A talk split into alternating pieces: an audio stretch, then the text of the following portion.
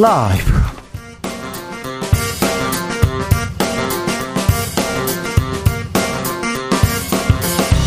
2023년 3월 24일 금요일입니다. 안녕하십니까. 주진우입니다. 검찰이 민주당 이재명 대표 기소하자 민주당은 내용에 휩싸였다 이런 보도 이어집니다. 민주당 내에서는 정치 검찰에 단호히 맞서겠다 이런 의견이 다수지만 대표가 결단해야 된다 이런 목소리도 나옵니다. 그러자 개딸이 이른바 개딸이 몰려가고 다시 대표가 개딸과 헤어질 결심해야 한다 이런 얘기 나오는데요. 아, 더불어민주당 내부 상황 김남국 의원에게 들어보겠습니다. 한일 정상회담은 끝났지만 논란은 사그라들지 않고 있습니다. 굴욕, 굴욕적 외교, 정치적 이해관계까지 맞물리면서 우리 국민들 한일 관계 개선되는 건가? 아, 시선 곱지만은 않습니다. 우리는 여기서 무엇을 배워야 할까요? 한일 역사에서 어떻게 우리는 이 문제 해결할 수 있을까요? 역사학자 전우용 썬킴 교수와 고민해 봅니다. 우리나라도 고등학교까지는 음, 무상으로 가르칩니다. 그 일본도 고교 수업료 무상화 제도 이렇게 시행되고 있는데요. 조총련 계열 학교 조선학교는 혜택을 받지 못하고 있습니다. 일본 정부의 계속되는 조선 학교 차별 차별을 다룬 영화 차별이 개봉됐습니다. 아, 일본 내에서 한국을 바라보는 시선 조선학교 잔혹사 영화 차별의 감독 배우에게 직접 들어보겠습니다. 나비처럼 날아 벌처럼 쏜다. 여기는 주진우 라이브입니다. 오늘도 자중차에 겸손하고 진정성 있게 여러분과 함께 하겠습니다. 수도세도 폭탄이다 이런 보도 나왔더라고요. 17년 만에 최대 폭으로 상승했다. 아, 생수값은 한 달 만에 7% 이상 올랐다. 이런 보도도 나왔어요. 물가 무섭게 뛰는데요. 대학생들 절반 이상이 아, 식비, 밥값이 가장 부담이다. 이렇게 아, 얘기했습니다. 젊어서 고생 사서 한다지만 밥값 걱정까지 해야 되는 상황 어느 어른으로서 참 미안합니다. 하루 세 끼는 사치, 두 끼는 과식, 한 끼는 일상이라는 표현까지 등장했다고 하는데요. 아, 참 미안하네요. 어찌 해야 될지. 네. 그래도 밥은 잘 먹어야 됩니다. 밥은 잘 먹어야 됩니다. 어, 잘 먹어야 돼요. 자, 나만의 한 끼. 밥 한 끼 잘 해결하는 방법 있습니까? 잘 해결하는 식당이 있습니까? 어, 그런 방법이 있으면 알려주십시오. 밥은 먹고 살아야죠. 그리고 어, 이런 문제가 있으면 어른들한테 얘기해야 됩니다. 당당히 요구해야 됩니다. 우리 밥 먹는 거 부담된다. 밥값은 내놔라. 이렇게 얘기해야 됩니다. 네. 자, 그런 얘기도 들어보겠습니다. 샵 9730 짧은 문자 50원, 긴 문자는 100원입니다. 콩으로 보내시면 무료입니다. 그리고 KBS 일라디오 모든 프로그램 유튜브에서 어, 함께 하실 수 있습니다. KBS 일라디오 채널 구독하시면요. 좋아요 하고 댓글 달고 그러면요. 감사하다고요. 그럼 주진우 라이브 시작하겠습니다.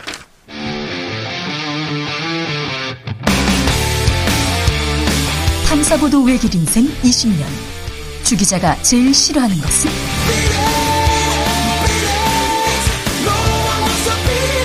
이 세상에서 비리와 부리가 사라지는 그날까지. 오늘도 흔들림 없이 주진우 라이브와 함께.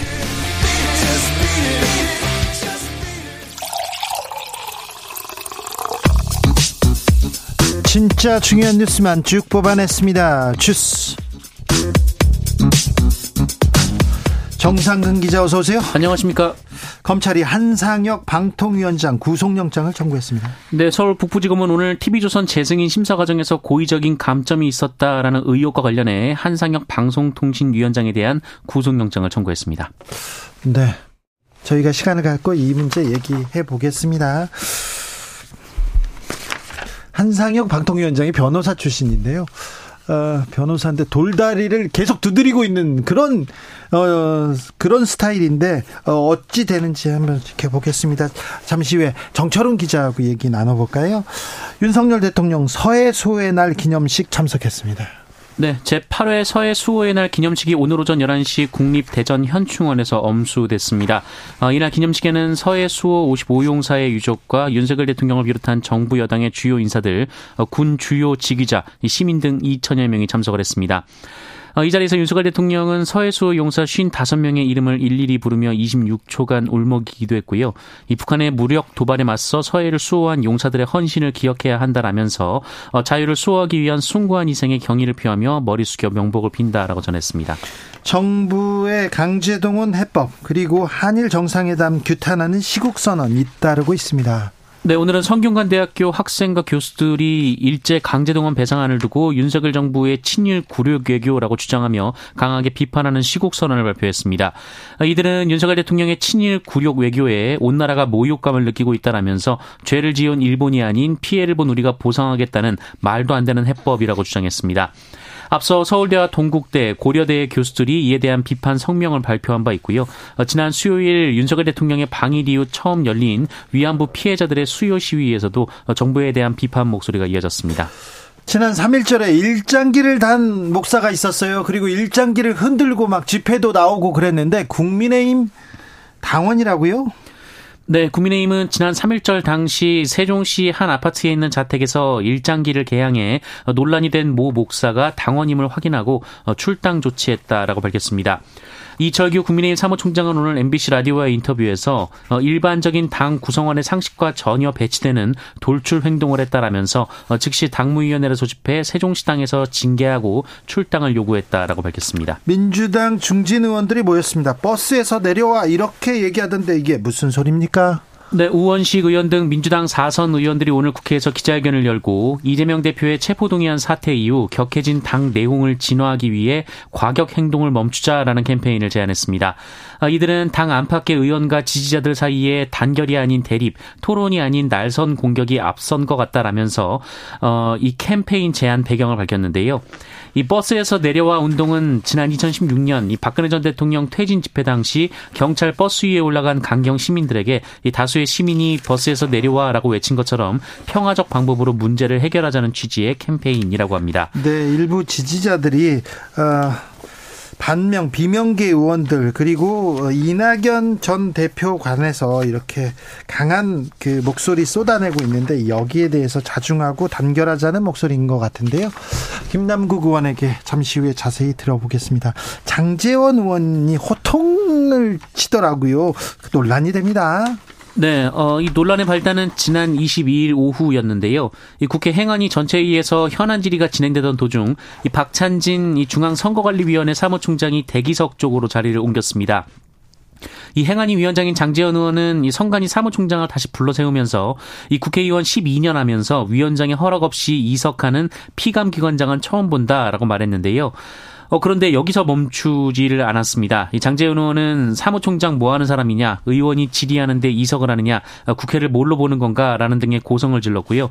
어, 이에 박찬진 사무총장이 직원으로부터 이석을 해도 된다는 쪽지를 받았다라고 해명하자 어, 이번에는 그 직원을 불러 세워서 어, 당신이 상임위원장이냐, 어디서 배워 먹은 거냐라고 고함을 질렀습니다.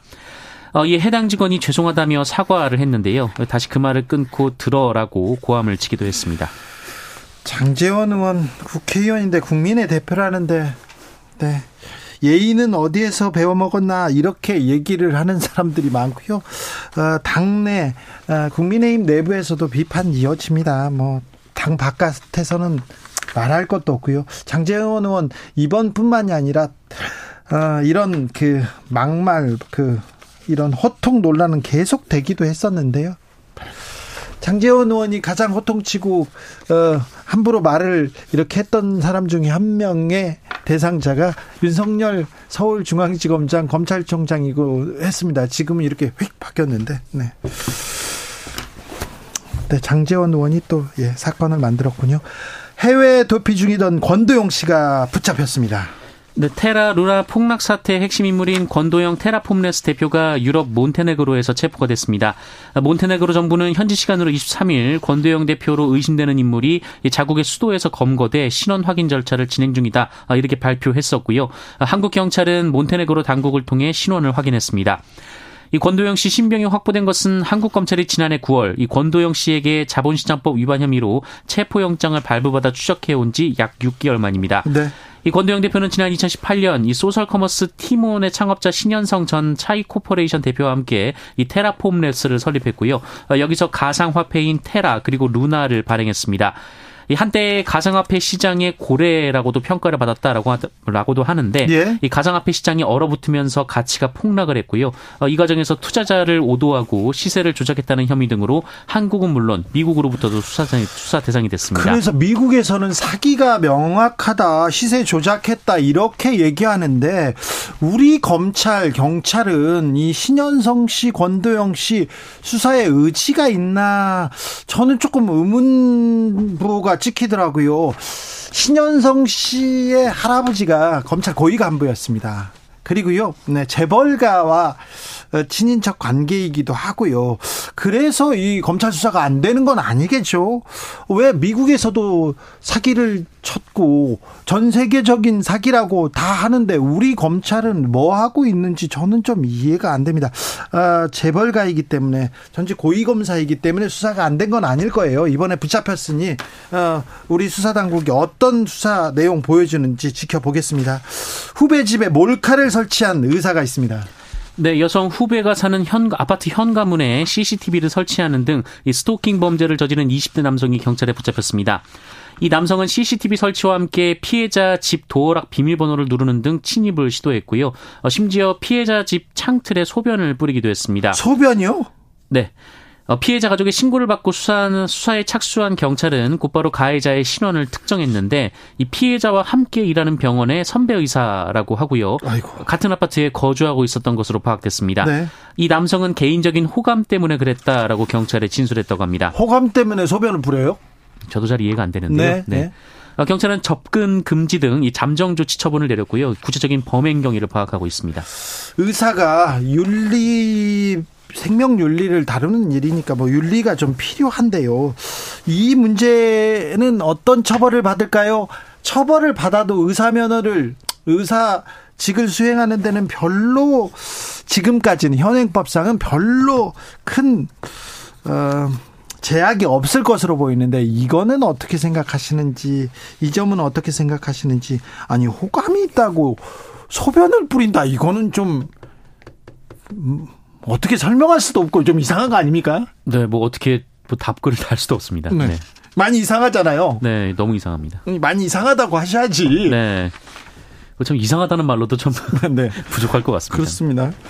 아, 이 의사 물어보고 싶다. 가서 왜 그랬는지 꼭 물어보고 싶은데 아, 경찰 분들이 좀 어떤 일이 있었는지 이분 이 일 말고 다른 일은 어떤 일 했는지도 조금 네, 찾아주세요. 알려주세요. 전장현 측이 지하철 시 유보했습니다. 네, 전국 장애인 차별철 폐연대는 오늘 서울시와 실무 협의에 돌입한다며 예정된 지하철 지연 시위를 유보하기로 했다라고 밝혔습니다. 네. 이 전장현 측은 서울시의 탈시설 장애인 전수조사가 사실상 전장현을 표적으로 한다고 주장하며 지난 1월 이후 60여일 만인 어제 다시 지하철 승차 시위에 나선 바 있는데요. 지하철 시위가 유보됨에 따라 오늘은 이 서울시청 동편에서 결의 대회를 하고 선전전만 진행했습니다. 네. 어제 방송 주진우 라이브 방송하는데 음, 길에서 도로에서 얼룩말이 뛰어다니는 광경이 이렇게 보여요. 그래서 저게 우리나라였으면 좋겠다 이렇게 생각했는데 서울이더라고요. 네, 서울 광진구였습니다. 네. 얼룩말이 나왔는데요. 네. 그 얼룩말은 주택가와 차도를 돌아다녔습니다. 그러니까요. 어떤 분은 커피를 마시다가 밖에 얼룩말이 뛰어가는 걸 봤다. 뭐 이렇게 언론에 말씀하시기도 하셨는데요. 아, 봄이니까 또 산책도 해야지 얼룩말도. 네, 근데 좀 비현실적인 장면이긴 했습니다. 네. 어, 이 얼룩말은 인근 어린이 대공원에서 탈출을 했는데요. 이 머물던 곳에 나무 펜스가 파손된 걸로 봐서 이 울타리를 부수고 나온 것으로 보입니다. 네. 아, 다행히 인명 피해는 없었고요. 어, 경찰과 소방 당국은 탈출 약 3시간 만에 얼룩말을 붙잡았습니다. 있습니다. 네. 이 얼룩말은 2021년 어린이 대공원에서 태어났고요. 이름은 세로입니다. 세로가 요즘 사춘기였답니다. 사춘기.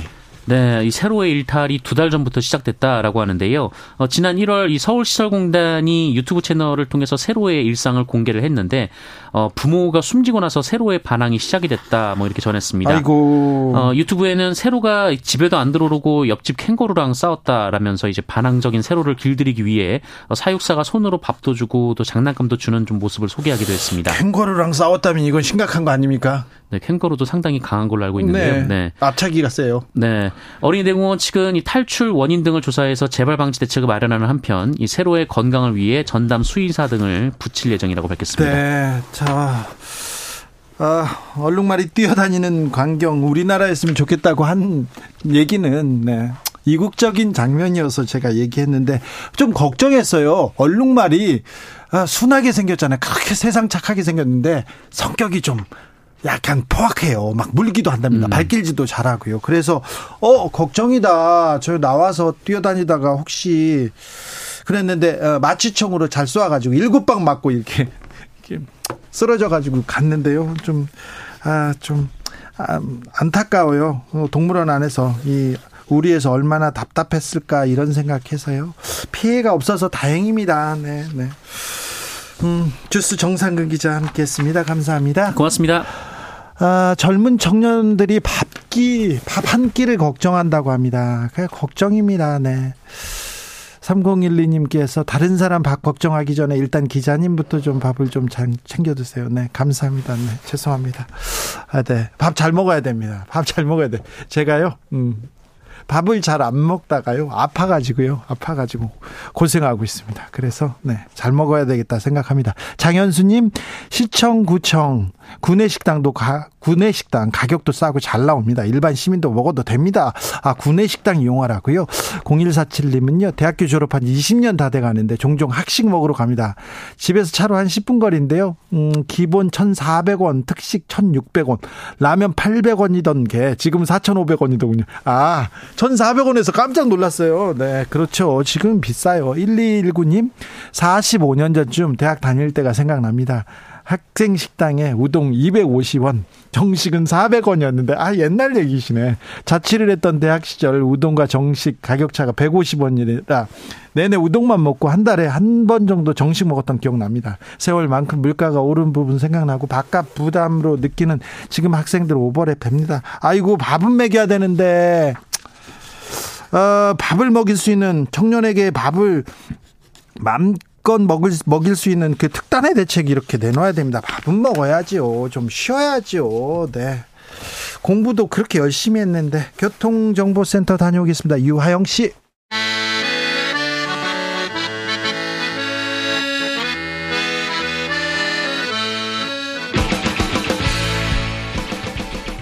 역사를 잊은 민족에게 미래는 없다.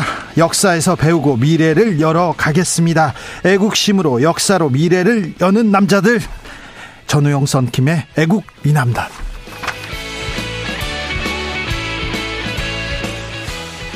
음, 안지나 선아 역사 생각합니다. 네. 아, 역사학자 전우영 선생님 모셨습니다. 안녕하세요. 네, 안녕하세요. 네.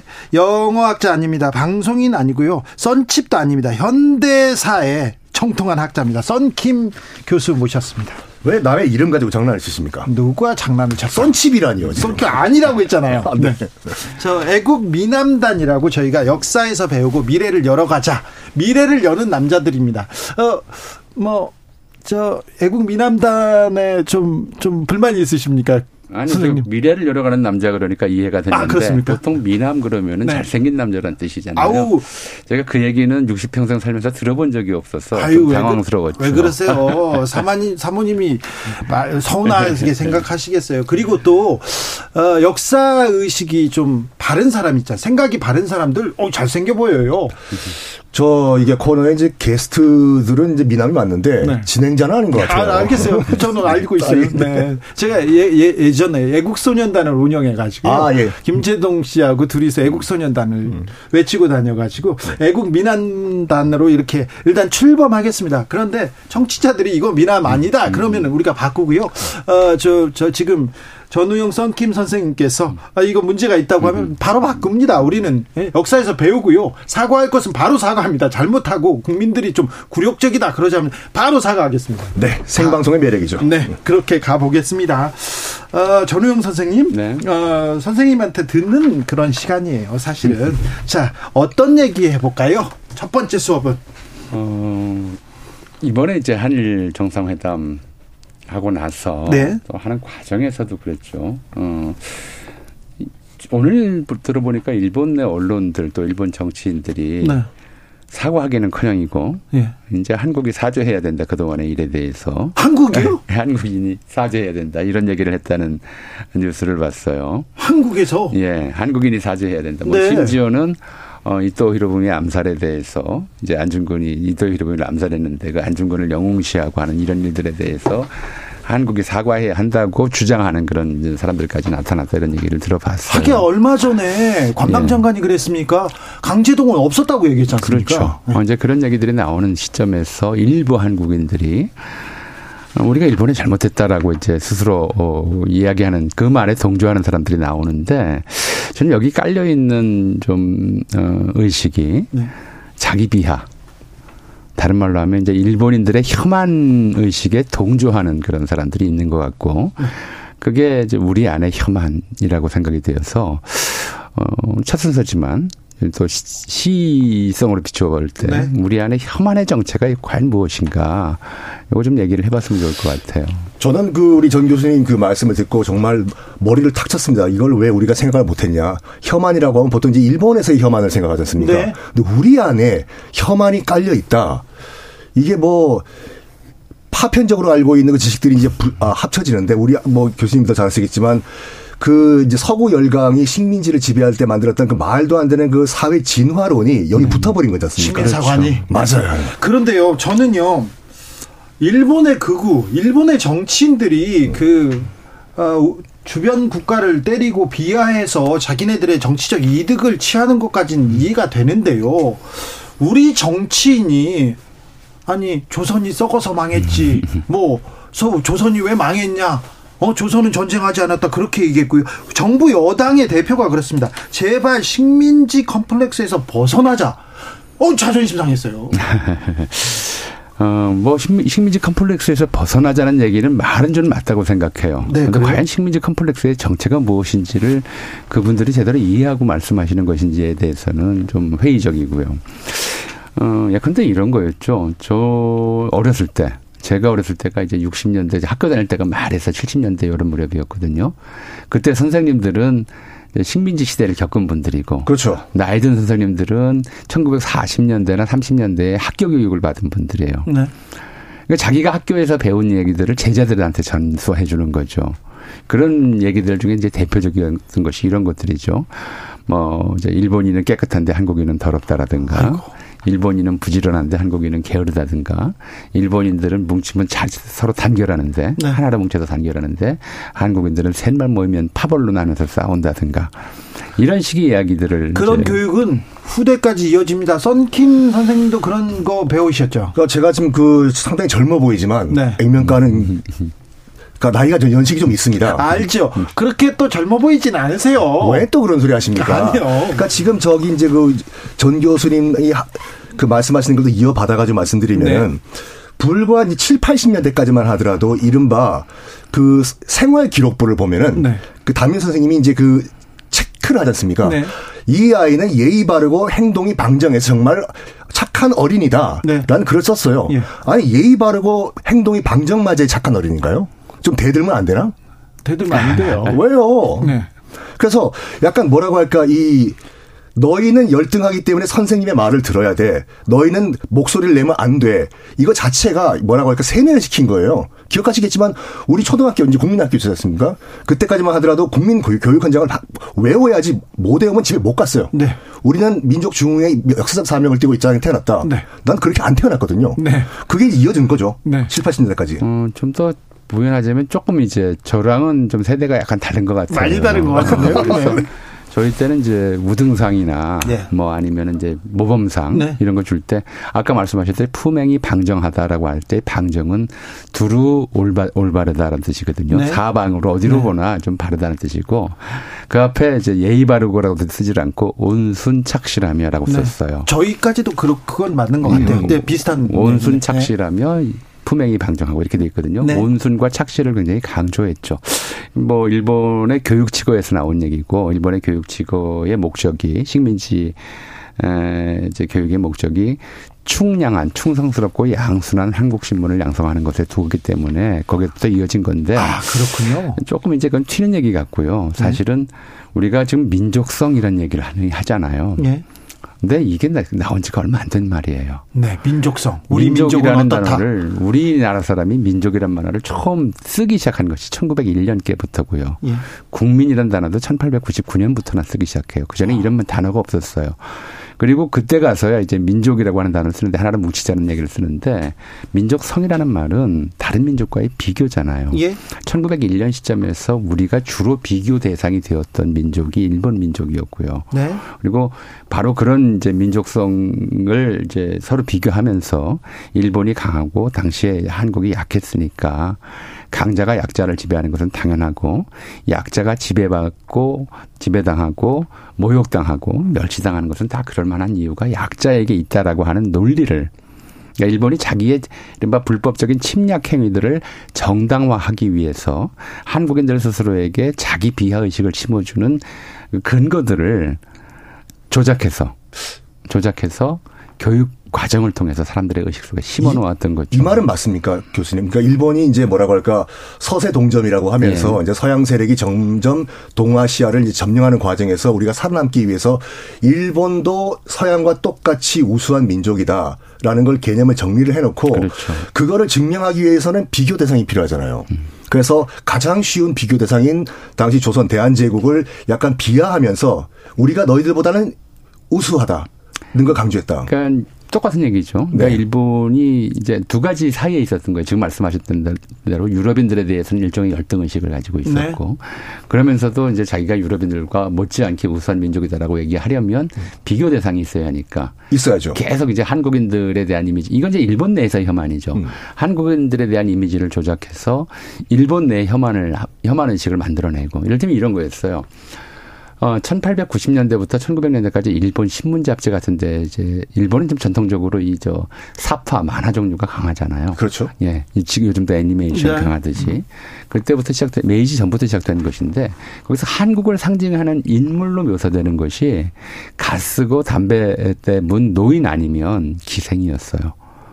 조선은 노약자라서 노인이라서 이미 이제 죽어가는 늙어가는 사람들이고 이건 일본의 청장년들의 보호가 필요하다. 또는 조선은 여성이라서 일본의 무사들의 보호가 필요하다. 이런 이미지로 이제 형성한 거죠. 영화로 치면 일종의 하나의 배역을 맡길 때 그러니까 그렇죠. 조선 예, 사람은 예. 노인 아니면 여성 역을 맡기고 일본인들은 무사 역을 맡긴 거예요. 그리고 그런 이미지로 일본인들의 식 속에 조선은 이제 시대에 뒤처졌고 또 고루하고 그리고 나약하고 이런 이미지로 만들어 놨는데 일본인들이 가진 이제 자기 민족의 우수성을 들을 좀 주장하기 위해서 만드는 혐한 의식인데 이게 일본이 한국을 지배하기 시작하면서 공식 교육 시스템 안에서 이런 혐한 이데올로기가 또는 혐한 의식이 한국인들의 뇌리 속에 빠져들게 된 거죠. 그래서 한국 사람들이 예. 그 그들이 만들어 놓은 그 혐한 그 논리에서 헤어나지 못하고 있습니까? 거의 많이 헤어났죠. 사실은 이제 우리가 7, 80년대까지, 그러니까 60년대 말 가서, 말에 가서 이 말도 굉장히 에, 생각보다 짧아요. 본격적으로 식민사관을 극복하자라는 이야기를 학계에서 하기 시작한 게 60년대 말부터 시작돼요. 그 전까지는 그 얘기도 못했어요. 그 얘기도 못할 정도였고 이승만 정권 끝나고 박정희 정권이 이제 중반부터 이제 한일 협정 이후에 그때부터 식민사 관철 극복 운동이 일어나면서 일본인들이 만들어 놨던 수많은 혐한의 증거들, 혐한 담론의 예, 학문적 토대들을 하나하나 허물기 시작한 거죠. 그러니까 그거를 배울 수 있었던 사람들은 그러니까 70년대 중등 교육 받은 사람들 이후에나 좀 배울 수 있었고 그런 사람들이 어 조금씩 조금씩 이런 혐한 의식을 극복하게 되는데 그럼에도 불구하고 제가 그럼에도 불구하고 말을 쓰자면 어 학교 교육은 그렇게 변해갔는데 가정 교육은 잘 안 변했어요, 오랫동안. 음. 가정에서는 오랫동안 잘 안 변했고 네. 또 일부에서는 그런 학교 교육을 안 받은 어른 윗세대가 음. 할아버지가 손자에게 또는 아버지가 아들에게 계속해서 어 이제 혐한 의식을 자식들한테 불어넣어 주면서 일본을 닮자 일본인들에게 배우자는 얘기들을 오랫동안 해왔죠. 이거보다 큰 영향을 미쳤을까요? 예를 들어서 이제 그 서구에서 했던 그 건물을 보여주면서 너희는 이런 거 못 짓지 우리는 기술이 있어서 이런 걸 지었다라고 해서 당시 일본에서도 없었던 그 동양 최대 화강암 건물이었던 조선청도부 건물도 만들고 그리고 또 뭐 한국은행, 서울시청 등등 경성역 같은 큰 건물 정치를 한 게 맞나요?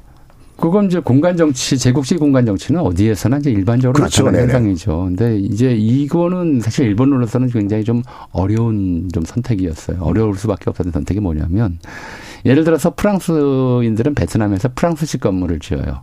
그렇죠. 영국인들은 인도에다가 영국식 건물을 지었죠. 네. 근데 일본인들이 조선에다가 일본식 건물을 지으려고 했더니 하면 이게 목조 건축 문화에서는 목조 건축은 그렇게 크게 높게 지을 수가 없는 거죠. 예. 그러니까 이건 이제 일본인들이 어 조선 땅에다가 일본식 건물을 짓는 게 아니라 영국식이나 프랑스식이나 독일식 같은 절충식을 지을 수밖에 완전 없었던 거예요. 일본식으로 그렇죠. 볼 수 없죠. 이런 것들 때문에 한국인 내에서 이제 그런 생각들이 나오는 것이고 일종의 좀 헤게모니 경쟁이 벌어지긴 해요. 그러니까 일본인들은 한국인들이 많은 경우 그러니까 특히 독립운동가들 같은 경우에 우리가 일본보다 못난 게 없다라고 생각하는 사람들. 이었던 거죠. 혐한 의식에 안 빠져드는 사람들이. 네. 그들은 일본과 우리의 차이는 서구 문물을 받아들인 속도, 시간의 차이 있을 뿐이지 네. 민족성 자체에서 무슨 우열의 차이가 있는 것은 아니다라고 하는 그런 의식이 있었던 거죠. 그러니까 일본이 지은 그런 건물들은 일본의 우수성을 입증하는 건물이 되지를 못하고 음. 궁극적으로는 서구 문물의 우수성을 입증하는 건물처럼 아 이러니컬하게도. 돼버린 거죠. 예, 그렇게 돼버린 거죠. 음. 유현숙님께서 박정희만 대통령인 줄 알았던 우리 아버지 세대가 그랬던 것 같습니다. 이상하게 일본 군국주의 물이 든 언어와 사고 방식을 가지고 산 분들이 많습니다. 일반 국민들 젊은이들은 그렇지 않은데요. 정치권에는 조금 많은 것 같아요. 어, 그렇죠. 사실은 이제 그럴 수밖에 없었던 이유들이 있어요. 이건 뭐 나중에 우리 우리 썬킴 선생께서 현대사 쭉좀그 리뷰를 하시면 네. 아실 수 있겠지만. 아 그렇진 않습니다. 네. 네. 나중에 하셔야죠. 아. 결국은 괜찮아요. 우리가 해방 하셔야지. 해방 직후 상황에서 네. 이 식민지 의식 사실 우리 식민지 잔재라고 부르는 것의 핵심은 저는 이거라고 생각해요. 식민지 잔재의 핵심이 바로 우리 안에 혐한 의식이에요. 네. 우리 스스로가 못나서 식민지화됐고 우리 네. 스스로가 못나서 학대받았고 우리 우리는 스스로 안 된다. 못나서 그렇죠. 그러니까 우리가 못나서 학교 폭력을 당했고 뭐 우리가 거죠. 못나서 돈을 빼앗겼고 그래서 이걸 극복하려면 배워야 된다 오히려 일본에게. 전형적인 사회 진화론이네요. 그렇죠. 그렇게 네. 이제 어, 이광수 같은 사람들이 그렇게 얘기를 했어요. 어, 스승을 미워하면 배울 수가 없다. 아니 그 일본을 예. 이광수가 이제 그이 뼈, 살, 피까지 다 일본인이 되자라고 그렇죠. 한 것이 어차피 우리가 조선인으로 나오면 끝까지 2등 시민일 수밖에 없기 때문에 아예 그냥 우리가 일본인이 돼 버리자 1등 시민이 그런 거죠. 그러니까 이제 그 전에 한 얘기가 네. 선생을 미워하면 학생이 배울 수가 없다는 거예요. 그러니까 일본을 이른바 우리를 괴롭히는 학교 폭력 일진으로 보는 것이 아니라 우리가 배워야 할 스승으로 이제 생각한 거죠. 친일파 할 때 그 친이 부친 양친 할때그 그렇죠. 부모 친자라고 일본은 부모다. 아이고. 부모 대하듯이 대해야 된다고 하는 그런 의식에서 친일 의식이 나온 거란 말이에요. 그러니까 그런 의식들이 굉장히 오랫동안 남아 있었고 그런 의식을 가진 사람들이 사실은 이제 그런 의식 자체의 청사는 그런 의식을 가진 사람들이 반성하고 회개하고 그런 사람들이 때로는 이제 징계하고 이런 일들이 필요했었는데 그게 전혀 이루어지지 않고 그런 의식이 우리 사회의 주류 의식으로 남았던 거죠. 그렇다 보니까 이제 정치권의 그런 의식들이 어, 그 하나의 상식처럼 오랫동안 자리 잡고 또 유지되고 있는 것이다. 뭐 그렇게 봐야 될 것 같아요. 강경희님께서 오 썬킴 교수님 애국미남 프린스 반갑습니다 이렇게 네 굳이 또 영어를 써주셨네요. 네. 프린스라고.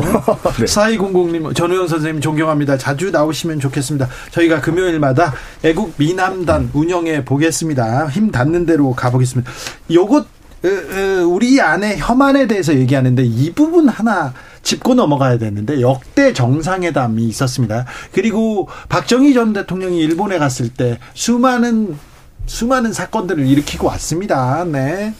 옛날 선생님을 찾았는데 뭐 기생집에 갔다 그런 얘기도 있고 음. 다른 얘기도 있습니다. 다른 정상이 일본에 갔을 때도 많은 역사와 이야기들을 남겼는데 이번 윤석열 대통령 한일 정상회담 일본 갔던 부분은 어떻게 보셨어요?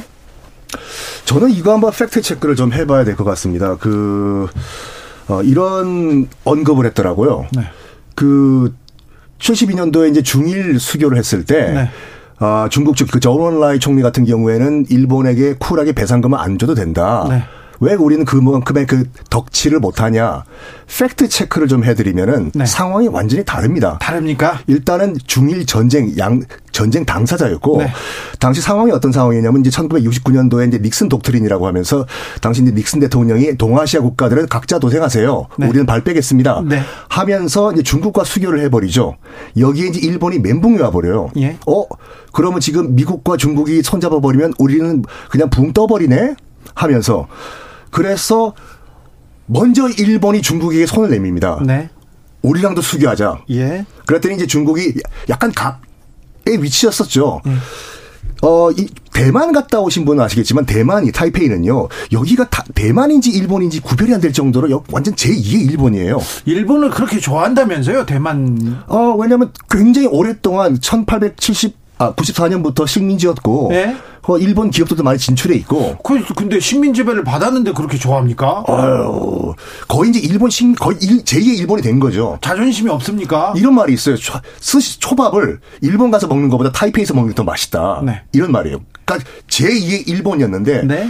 뭐 하나의 중국 원 차이나 원칙 있지 않습니까? 네. 그때 중국이 저원라이가 튕긴 거예요. 예. 배상금 안 줘도 좋, 좋다. 너 일본 우리 중국과 수교 원하냐? 대만과 국교 끊어라. 예. 바로 끊고 수교가 됩니다. 맥락이 달라요, 이건요. 아, 그렇군요. 역사에 또 그런 또 중국 전문가입니다. 제가 또 중국 전문가예요? 미국 전문가 아니고 중국 전문가입니다. 네. 그 아까 좀뭐 박정희 전 대통령 얘기를 하셨는데 네. 박정희는 대통령으로 있을 때는 한 번도 안 갔어요. 아, 그렇습니까? 국가재건 최고회의 의장으로 갔었고. 아, 그래. 대통령이 오- 오르기 전에. 예, 뭐 나고모 신이치 같은 전 만주군관 학교 교장이 예. 제자를 만났다라고 해서 뭐 큰절을 했다고도 하고. 네, 일본 노래를 불렀다고도 또, 어, 하죠. 박정희가 대통령 뭐 저 되기 직전에 일본에서 특사가 오면서 자기 아들 만나러 가는 것 같다는 얘기를 했다고 그래서 굉장히 굴욕적이었다는 얘기를 많이 했었죠. 네. 우리 최초의 한일 정상회담은 전두환 때 이루어져요. 그렇습니다. 전두환이 이제 일본에 가서 한일 정상회담을 했는데 그때도 일본 교과서 왜곡 파동이 있었고 그때 이제 국내에서 교과서 왜곡에 대한 항의가 빗발쳤는데 그때 전두환 정권이 내세운 이야기가 반일 일본을 가야 되니까 반일을 하지 말고 극일 하자 이런 논의였거든요. 예. 일본에 뭐 책임을 묻기보다 그럼에도 불구하고 당시 일본 천황이 처음으로 처음으로 반성 사- 반성의 뜻을 표시했고 일본 수상도 사과의 뜻을 표명했고 또 40억 달러의 경영 자금도 지원하고 하는 등의 나름대로 성과는 있었어요. 어, 그러네요. 근데 이번에는 아무것도 없는 거죠. 아무것도 없어요. 아무것도 없고 그냥 어 그동안 일본이 주장해 왔던 것들을 다 들어줬는데 그게 뭐 이 이념을 떠나가지고 외교의 기본은 기브앤테이크거든요. 그렇죠. 기브앤테이크인데 이렇게 얘기를 하셨단 말이에요. 그러니까 이제 갔다 와서 마치 이제 측근들이 이제 한 얘기가 우리가 먼저 대승적으로 선제적으로 다 이렇게 퍼주면 아, 일본이 알아서 채워줄 거다. 근데 그 말을 들으면 어떤 얘기가 들어오냐면 이게 바로 이제 혐한이었어요. 아까 지금 이광수 얘기하셨는데 이광수가 뼈와 피와 살까지 전부 일본인이 되어야 한다는 얘기를 할 때 이제 그 전제가 뭐였냐면 어, 그 태평양 전쟁 좀 앞두고서부터 이런 뭐 한국 신민화 정책 또는 내선 일제 정책 이름도 못 쓰- 바꾸게 하고 우리 말도 못 쓰게 하고 이런 일들이 뭐 계속 진행됐잖아요. 네.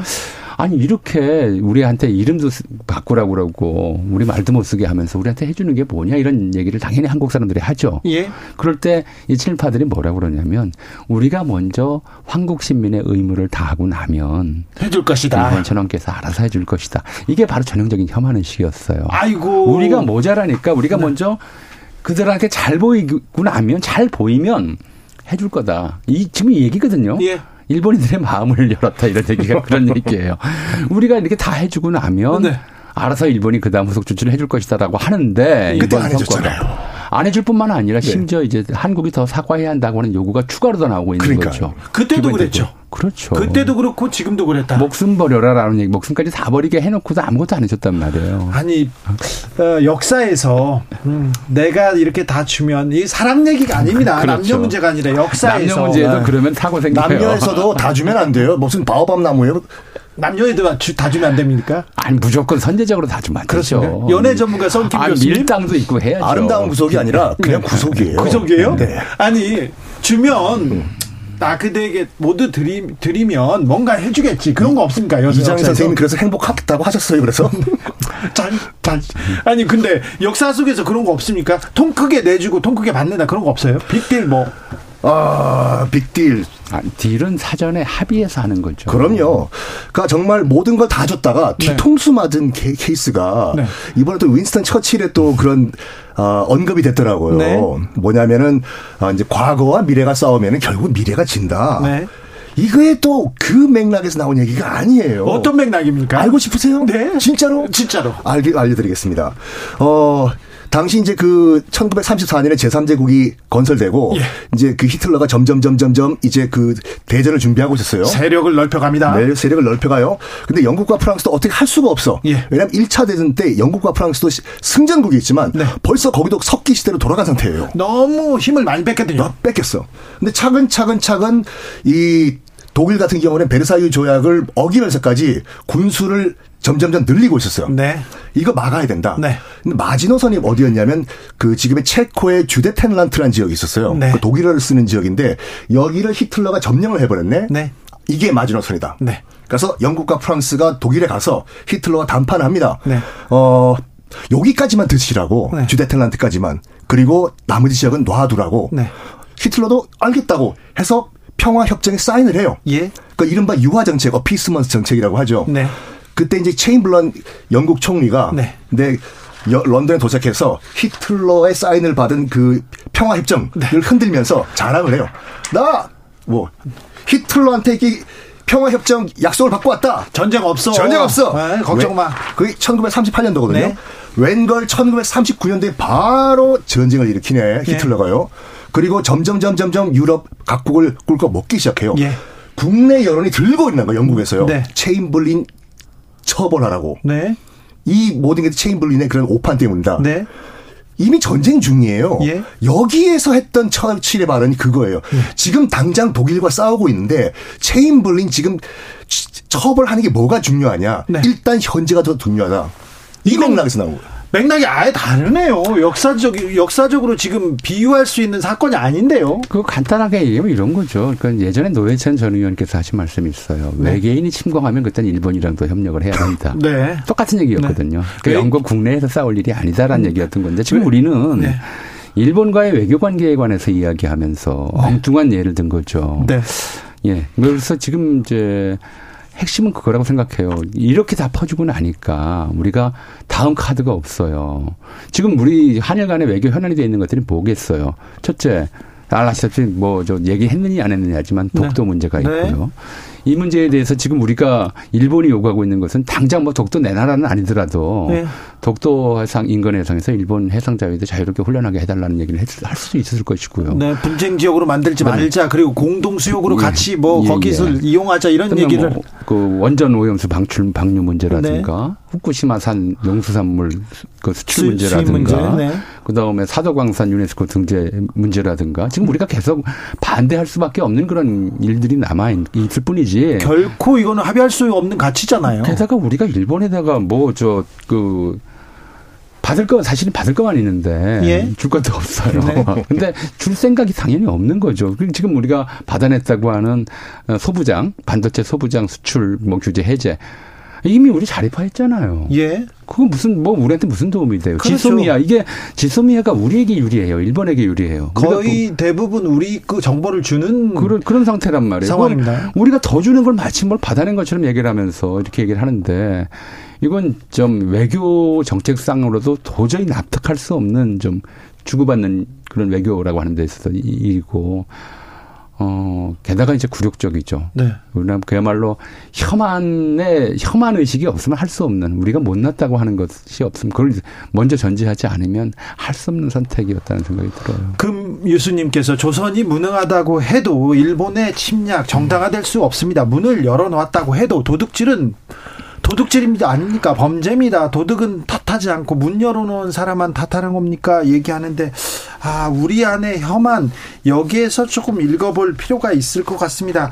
참, 그런데, 에, 자존심 상하더라고요. 우리 대통령이 일본의 문을 열기 위해서 아, 알겠어요. 일본의 마음을 열기 위해서 알겠어요. 일본 언론한테 설명하기 위해서 알겠어요. 노력하는데 왜 우리 국민한테는 설명하고 설득하고 노력하지도 않나 이런 생각도 하는데 야 정치적 발목 잡기 하지 마라 과거에 갇혀 있지 마라 이렇게 얘기하는데 참 아니 이- 자국 국민부터 설득을 시켜야죠 순서가. 예 이거 굉장히 오래됐어요, 사실은. 이게요 예. 이런 문제가요 예를 들어서 이제 이런 거였어요. 울산의학 체결할 때. 네그 대신들하고 그 이토 히로부미가 대신들 앞에서 이제 동의 뭐저 동의해라 그래서 한 교사리 빼고 나머지 다 동의했고 고종은 끝까지 거부하다가 이제 네. 빠져나가고 이랬다고 그러잖아요. 예. 그때 고종이 그런 얘기를 했다고 그래요. 이제 이게 이제 조선 그 대한제국의 좀 책임 부분이 좀 있죠.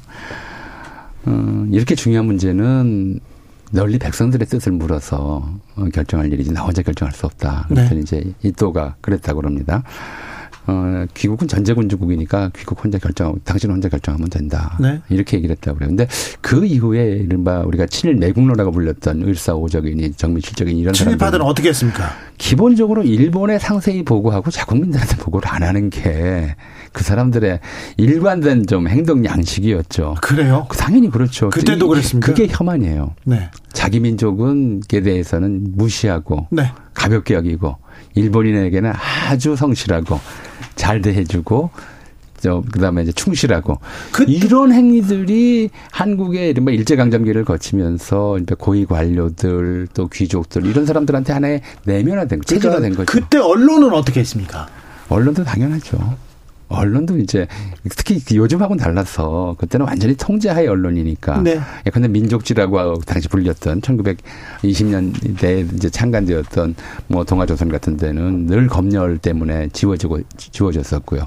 총독부 기관지였던 경성일보나 매일신보는 바로 총독부 얘기만 하는 거란 말이에요. 알리지 않을 것은 백- 국민들에게 알 한국인들에게는 알릴 필요가 없는 거죠.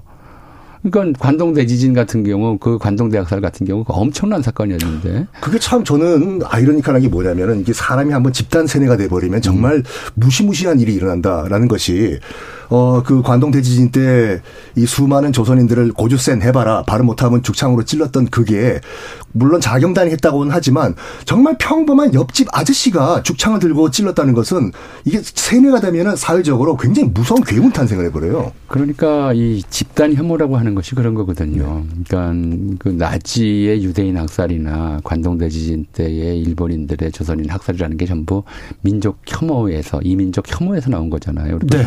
우리가 혐오 라고 부르는 건 좀 이제 그렇게 생각하시면 돼요. 우리가 어, 제가 지금 우리 안에 혐한이라는 표현을 써서 이제 제목이 정해졌습니다만 우리는 반일 하지 말라는 얘기를 해요. 우리 정치인들은. 네. 근데 일본인들은 혐한을 한단 말이에요. 반한이 아니에요. 네. 이 반일과 혐한의 등급 차이가 있어요. 그러네요. 그렇죠. 혐한은 자기보다 얕잡아 보는 의식이에요. 네. 저질이다. 네. 징그럽다. 우리가 뭔가 혐오감 든다 그러면은 뱀 뭐 이런 거 보면 혐오감 들듯이 두꺼비 이런 거 보면은 인격적으로 대하지 그러니까 않는 거죠. 자기보다 낫다고 보는 것이 네. 우리가 반일이나 혹은 뭐 예전에 반미나 이런 거 얘기할 때 반은 동등하거나 그 이상일 때 반항하는 거거든요. 네.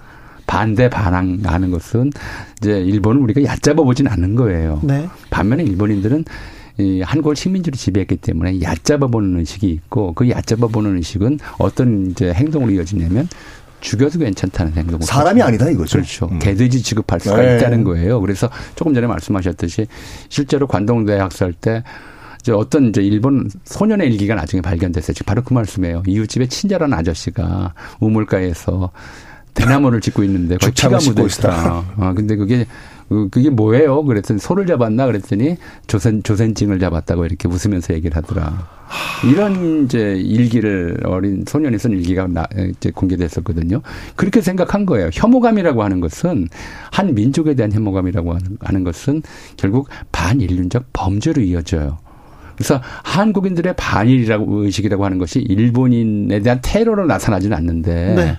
일본 시내에서는 도쿄 시내나 이런 데서는 그 혐한하는 사람들이 한국인 만나면 테러해요. 이 과연 무엇이 더 문제인가 우리가 여기에 균형을 잡아야 되고 적어도 이 문제에 대해서 이제 이게 뭐 일본 어, 시민들이 하는 일을 하더라도 대통령이 갔으면 적어도 그런 혐한에 대해서는 좀 어, 서로 각성하고 우리 뭐 우리가 반일하지 말자는 얘기를 하더라도 네. 어, 같이 해야 되는데 그런 생각이 없는 거죠. 역사적으로 이어져 온 일본의 혐오, 우리에 대한 혐오에 대해서 한 마디도 바로잡지 않고 수십 번 사과했다. 이걸로 끝날 일은 아닌 것 같습니다. 미래로 나아가자. 이런 일은 아닌 것 같습니다. 역사에서 배우겠습니다. 과거에서 뭐가 잘못됐는지 우리가 배워서 미래로 나가겠습니다. 애국 미남단 전우용 썬킴이었습니다. 감사합니다. 네.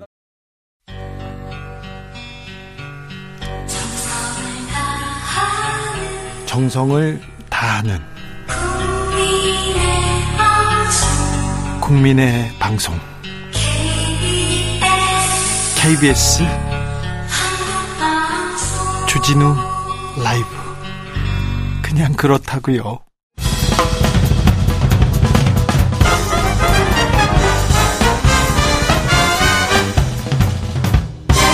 훅 인터뷰. 모두를 위한 모두를 향한 모두의 궁금증 훅 인터뷰.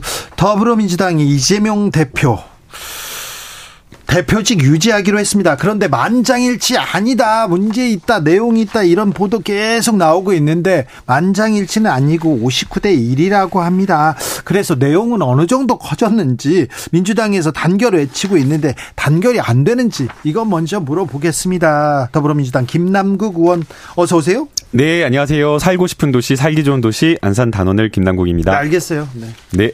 안산 단원을 네, 네 안산을 꼭 발전시키고 싶습니다. 알겠습니다. 세월호 어, 가족들 잘 챙기고 있습니까 지금도? 네, 저희가 세월호 특위 지금 새롭게 구성되어서 한세 네. 차례 정도 회의를 했고요. 네. 어, 이번에 어, 또 세월호 4월 어, 16일이 되면 또 네. 추모식을 할 텐데요. 아마 어, 몇몇 공중파에서도 중계를 해주지 않을까 이렇게 예. 기대를 예. 좀 하고 있습니다. 김남국 네. 의원 네. 서해 수호의 날입니다. 오늘 근데 평소 때 서해 수호의 날 지키겠다, 챙기겠다 이렇게 말씀하셨잖아요.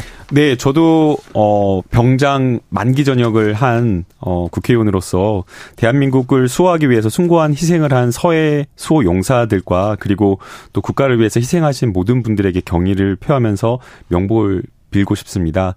그리고 또 지금 이 순간에도 24시간 국방의 의무를 다하면서 군 복무를 하고 계신 국군 장병들 계시는데요. 네. 그런 국군 장병들의 헌신과 노고에도 예우를 하고 어, 저희가 감사하다는 말씀을 꼭 드리고 싶습니다. 오늘 아마 예. 오늘 대통령께서 서해 용사 55명의 이름 직접 호명하고 울먹이기도 했습니다. 어떻게 보셨어요? 그리고 민주당 지도부는 왜 안 갔습니까? 아마 다 같은 마음일 것으로 보이는데요. 네. 이제 조국을 위해서 희생하시고 또 헌신한 분들을 기억하고 예우하지 않는다라고 한다면 국가가 더 이상 존속하는 것이 어렵다라고 생각이 되고 또 국가의 미래도 불투명할 거라고 생각이 됩니다. 그렇기 때문에 이것을 어 예우 보호하고 기리는 것은 모든 국민 한 사람 한 사람 같은 마음일 거라고 생각이 됩니다. 어, 오늘 이제 대통령께서도 그런 취지의 이제 말씀을 담아서 이렇게 추모를 하신 것으로 생각이 되고요. 어, 여기에 결국 그 서해 어, 오도가 북한과 굉장히 가깝기 때문에 항상 이제 그런 어떤 지정학적인 특성 때문에 분쟁의 바다로 인식이 되었습니다. 어, 이런 어떤 군사적 긴장이 높은 서해 오도를 어, 튼튼한 안보로서 지켜내고 또 동시에 서해 오도와 주변 해역의 평화가 정착될 수 있도록 노력하는 것이 여야 그리고 정부가 해야 될 일이라고 생각이 됩니다. 이재명 대표는 다른 일정이 있으셨어요? 예, 지금 지도부가 일부 이제 참여를 하고 또 이제 다른 일정이 겹쳐서 지금 어 다른 일정을 저는 소화한 것으로 알고 있습니다. 네. 아, 이 검찰 얘기를 먼저 물어봐야 되겠습니다. 검찰 수사권 축소 법안. 아, 어, 저는 이렇게 불러야 된다고 생각하는데 지금 뭐 대명사로 검수안박이 돼버렸습니다. 네. 그런데 검찰 수사권 축소 법안 이 헌재에서도 헌재에서도 뭐 어. 이거 맞다 이런 이런 판단이 나왔어요. 이 판단에 대해서 어떻게 보십니까? 이제 두 가지 헌법재판소의 결정이 있었는데요. 하나는 이제 국회의원들의 권한을 입법상 권한을 침해했다라고 하면서 결정한 것이 장관이, 있었고요. 네. 그다음에 이제 두 번째는 법무부 장관과 검사가 청구한 또 권한 침해 청구 사건이 있었습니다. 네. 어 근데 이제 국회의 국회의원의 입법권을 침해했다라는 부분에 대해서는 일부 이제 절차적 문제가 있었다라는 그 네. 판단이 있었지만 위법 사항이 중대하지 않기 때문에 무효가 아니다라고 판단을 했고요. 어, 첫 번째 사건에서 가장 중요했던 쟁점은 어, 조정위원회에서 조정한 의결의 위헌이냐 아니면 위법이냐. 그러니까 더 구체적으로 말하면 민영배 의원을 조정위원으로 선임해서 어, 이렇게 안건을 통과시킨 것이 의결한 것이 과연 이제 위법하냐 위, 헌성을 판단하는 것이 가장 중요한 쟁점이었습니다. 네. 아, 그런데 이제 여기에 대해서 어 저는 이제 뭐 당연히 이렇게 판단을 하고 있었는데요. 어, 교섭단체에 속하지 않는 조정위원으로 선임하는 것을 국회법상 제한하는 것이 없고 어 국회법에서 정한 절차에 따라서 했기 때문에 위법 하지 않, 않는다라고 네. 저는 이렇게 생각을 합니다. 그리고 이제 거기에 대해서 위장 탈당이다라는 그런 어떤 국민의힘의 주장과 비판이 있었는데요. 그것은 결국에는 민영배 의원의 어떤 내심의 의사를 사실은 꺼내서 확인을 하는 건데 그렇게 확인할 수도 없는 것이고 그리고 어떤 내심의 의사나 진이라고 하는 것은 어 뭔가 이렇게 사법적으로 판단할 것이 아니라 정치적 책임을 지고 정 개인의 어떤 정치적 판단의 대상이 되는 것인데 이걸 가지고 위법하다 위헌이다 라고 주장하기는 좀 어려웠던 것 같습니다. 어, 법무부 장관과 검사들이 청구한 권한쟁의 심판 그러니까 이게 검 검사의 어, 헌법상 권리를 축소한다. 이 부분은 어, 아예 실 판단도 하지 않았습니다. 어, 청구인 적격을 먼저 판단을 했는데요. 네. 법무부 장관이 청구를 한 것은 청구인 청구인 적격이 없다라고 하면서 아예 각하를 해버린 거고요. 검사의 경우에는 청구인 적격이 있다라고 해서 심사를 했습니다. 네. 그러나 이제 사실 어 여기서 이제 가장 쟁점이 되었던 것은 어 전속적으로 이 수사권이라고 하는 것이 헌법에서 검사에게 부여된 권한이냐, 그래서 이 개정된 법률에 의해서 그것을 침해했느냐가 쟁점이 되었는데요. 우리 헌법 문헌 어디에도 검사에게 수사권을 전속적으로 준다라는 것은 없습니다. 아, 그리고 이제 여기에 대해서 이미 어 1997년부터 네 번의 헌법재판소 결정이 있었는데요. 다 그때마다 이것은 입법적인 권한이다라고 이렇게 판단을 한 것이고요. 그 권한에 이제 뭐 저쪽 이제 청구인 측인 검사의 권, 그 법무부와 이제 검사의 논리는 영장 청구권이 검사에게 주어졌기 때문에 이것은 결국에는 검사의 수사권을 인정한 것이다라고 도출을 했는데 어, 우리 헌법재판소의 일반된 어, 결정 내용은 이유는 그 영장 청구권이라고 하는 것은 검사의 기득권과 검사 수사권을 인정해 준 것이 아니라 네. 국민의 기본권과 인권을 지키기 위한 네. 그 장치로서 있는 것이다라고 하면서 어, 여기에 대해서도 역시 인용을 하지 않고 기각을 했습니다. 법무부 장관이 헌재 판단 음, 공감할 수 없다 이런 얘기를 했는데요. 이 점은 어떻게 생각하십니까? 어, 공감할 수 없다라고 하면서 이렇게 판단할 것이 아니라 어, 법무부 장관은 헌재의 결정을 존중해야 된다라고 저는 생각이 됩니다. 그리고 그 개정된 법률은 명확하게 검찰의 수사권을 축소하는 방향으로 검찰 개혁의 방향으로 간 것이거든요.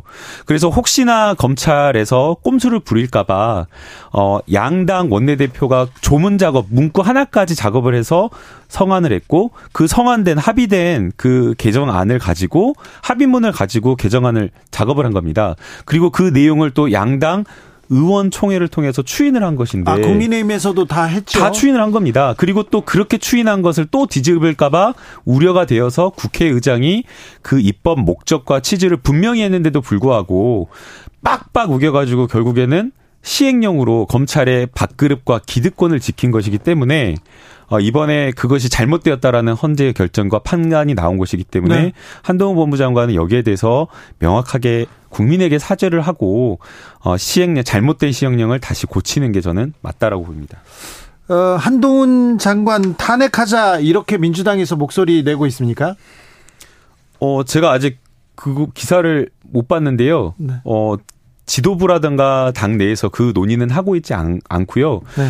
이미 명확하게 헌법재판소에서 잘못했다. 네. 한동훈 법무부 장관 아예 청구인 적격도 없고 기각이다 잘못했다라고 판단을 한 거거든요. 그리고 어 판결문에도 결정문에도 어 축소했다라고 하는 그 개정문에 입법 취지와 목적이 분명하게 나와 있습니다. 네. 그렇기 때문에 이미 헌법재판소의 판단을 받은 것을 또 탄핵이라고 하는 절차로 갈 필요가 없고요. 네.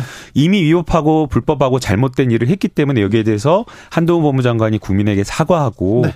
다시 시행령을 원복 원상복구해야 된다 고 봅니다. 자, 그러면 민주당에서 아 한동훈 장관 탄핵은 아니지만 지금 잘못됐으니 사과하고 시행령으로 꼼수를 부리지 마라 이렇게 생각한다고요? 이렇게 보면 되겠습니까? 네, 저는 그게 맞다라고 보입니다. 네. 한동훈 장관은 민주당은 입버릇처럼 탄핵만 한다 이렇게 할 테면 해봐라. 당당히 대응, 대응하겠다 이렇게 얘기하더라고요. 한동훈 법무장관은 법무부 장관으로서 언행에 좀 신중할 필요가 있다고 생각이 됩니다. 어, 정치인이 아니라 어, 국민의 인권과 그리고 또 형벌권을 담당하는 어, 수사권을 가지고 있는 지 검찰을 지휘하는 법무부 장관 역할을 하고 있는데 지금 한동훈 법무부 장관의 말이나 이런 것들을 보면 정치인 거의 뭐 여당의 대변인보다 더 심한 말을 하고 있습니다. 어, 그래서 여기에 대해서도 분명히 지금 헌법재판소에서 잘못된 위법한 일을 했다라고 전혀 문제가 없다라고 지금 했기 때문에 여기에 대해서 이 결정에 대해서 어 겸손하게 겸허하게 받아들이고 국민에게 조금 어, 사과하고 그리고 또 잘못된 시행령을 다시 원상복구하는 게 중요한데 여기에 대해서 또 민주당이 시비를 걸듯이 이렇게 이야기를 하는 것은 또 바람직하지 않은 것 같습니다. 과거에 이제 법무부 장관 보면 항상 진행 중인 수사 사건이나 이런 것에 대해서 신중하게 말하고 말을 아끼는 그런 모습을 보였는데 이번에는 제가 보니까 그냥 걸어가면서 어떤 기자의 말에 이제 뭐 백브라듯이 이렇게 말한 것인 줄 알았는데 그게 아니라 아예 법무부 이렇게 홈페이지에 띄우는 형식으로 이렇게 입장문을 발표했고 거기에 민주당에게 뭔가 이렇게 시비를 거는 듯한 정치적인 어떤 도발행위를 한다는 한다는 것을 봤는데 이런 것은 법무부 장관으로서 국무위원으로서 너무나 부적절한 언행이라고 생각이 듭니다. 네. 민영배 소속 의원은 이제 복당됩니까? 어, 여기에 대해서 이제 뭐 아직은 크게 이제 최고위에서 논의가 되고 있는 건지는 잘 모르겠는데요. 네. 어, 결국에는 민영배 의원의 어떤 탈당이나 이런 것들이 본인의 어떤 자율적인 자의적인 어떤 의사 결정에 의해서 정치적 결단에 의해서 한 것이기 때문에 아마 당 내에서 최고위에서 논의를 해서 결정을 할 것으로 생각이 됩니다. 네. 이재명 대표 기소 이후에 어, 대표직을 어떻게 해야 되냐 이 부분 가지고 민주당이 조금 내용을 겪고 있습니까? 어, 뭐 만장일치는 아니다 그런 보도가 계속 나왔어요. 네, 전해철 그 의원께서 너무 좀 빠르게 결정한 것 같다라고 네. 하면서 어, 좀더 시일을 두고 이제 결정하자라고 말씀을 하셨었는데요. 네. 어, 대다수의 당무 위원들이 이게 이미 다 지난 1년 7개월 동안 많은 언론을 통해서 보도가 되고 공론화가 되었고 국민들도 소상히 알고 있고 또 당내 많은 의원들은 여기에 대해서 야당 탄압이고 정적을 제거하기 위한 수사다라는 것이 충분하게 확인되었기 때문에 빠르게 결정을 하는 것이 맞다라고 보아서 대표 어, 유지한다. 예, 그래서 어 당무위에서 그렇게 만장일치로 결정을 했습니다. 저 이 재판 계속 될 거고 2, 3일씩 이렇게 재판에 가면 대표가 어떻게 대표직 유지할 수 있느냐. 그만둬라. 결단해야 된다. 그렇게 얘기하는 의원들이 있습니까? 저는 아직 주변에 그런 이야기는 못 들었는데요. 민주당 내가 그런 얘기 안 나옵니까? 네, 아직 제 주변에서는 그 이야기를 못 들었는데 어 과거에 이재명 경기도 도지사 시절에 역시나 마찬가지로 그때 한 달에 일주일에 두 번씩 재판을 받으면서 도지사직을 수행을 했었습니다. 어, 당대표직과 경기도 도지사 어떤 게 더 업무가 난이도가 높고 어렵고 일이 많냐, 이거 비교하기는 어렵지만 도지사 시절에 일주일에 재판 두 번씩 나가면서도 어, 17개 뭐 지자체 단체장 중 1위 할 정도로 굉장히 높은 평가를 받았기 때문에 아, 일하는 거는 일하는 데 저는 문제가 없을 거라고 생각이 됩니다. 문제가 없다. 네, 오히려 지금 여기에 문제는 좀 있겠죠. 아니 이제 본인이 바쁘고 힘들 수는 있겠지만 네. 어, 당무를 하는 데는 어려움은 없을 거라고 봅니다.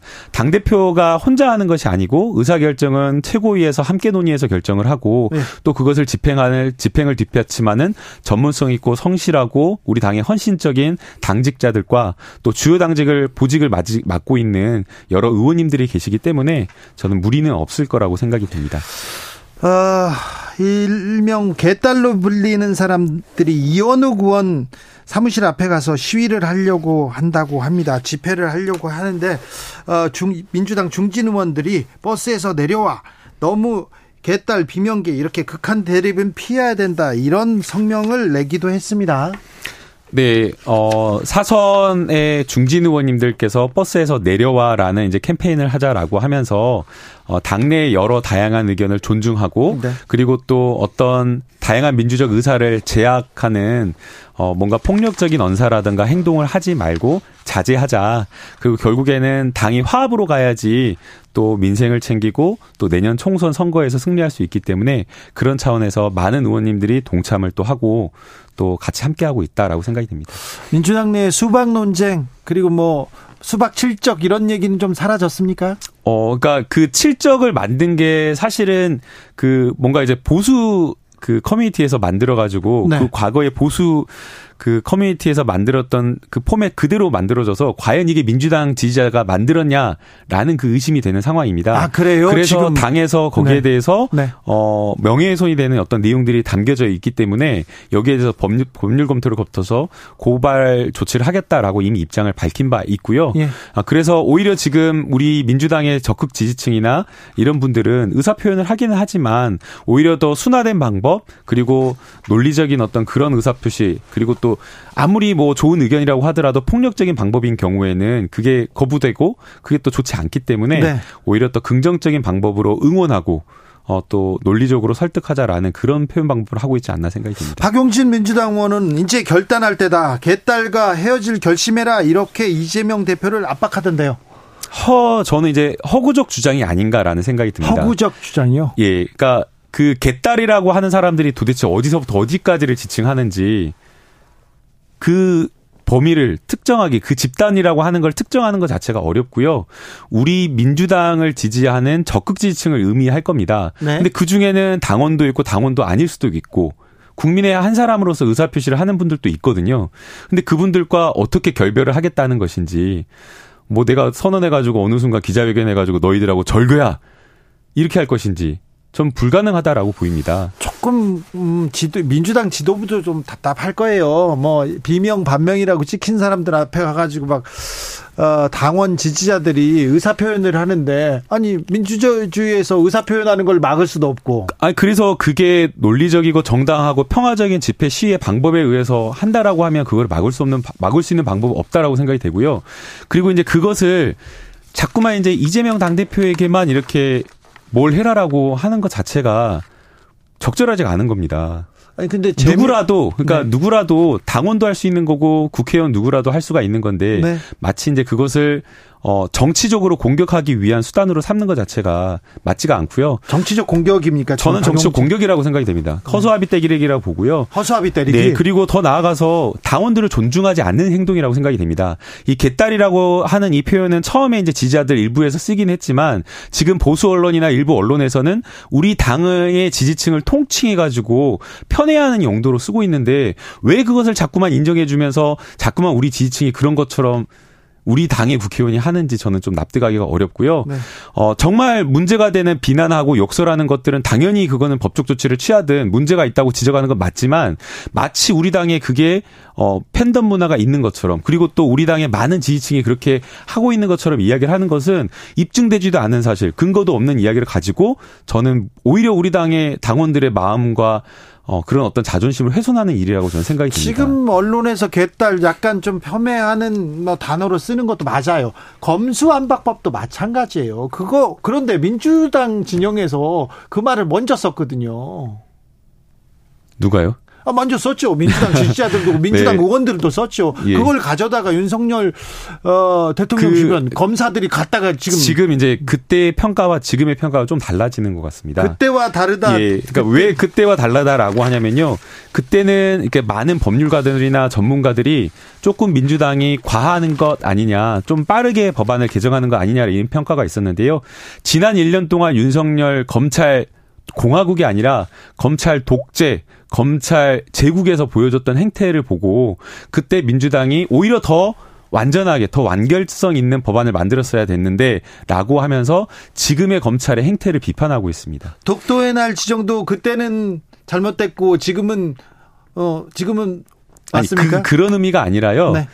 어, 그때 상황과 지금 상황이 똑같다라고 한다면 당연히 같은 결론을 내릴 수가 있기, 있겠지만 네. 법안 내용도 다르고 그때의 어떤 외교적 상황, 지금의 어떤 외교적 상황 이러한 모든 여러 가지 조건이 다르기 때문에 네. 지난번에 검토되었던 법안의 검토 보고서 내용과 전문가들의 의견 이런 것들을 종합해서 판단하는 게 우리 사회가 진일보하는 길이라고 생각이 됩니다. 국민의힘 하영재 의원 체포동의안 민주당은 어떻게 결정합니까? 어, 여기에 대해서는 뭐 당론을 결정한다거나 이런 것들은 없고요. 아, 그렇습니까? 네, 어, 자율 투표에 의해서 결정을 할 것으로 생각이 됩니다. 네. 어, 지금 검찰에서 한상혁 방통위원장 구속영장을 청구했는데 이 부분은 어떻게 보십니까? 어, 결국에는 그 방송통신을 장악하기 위한 검찰 동원이라고 생각이 됩니다. 그래요? 예.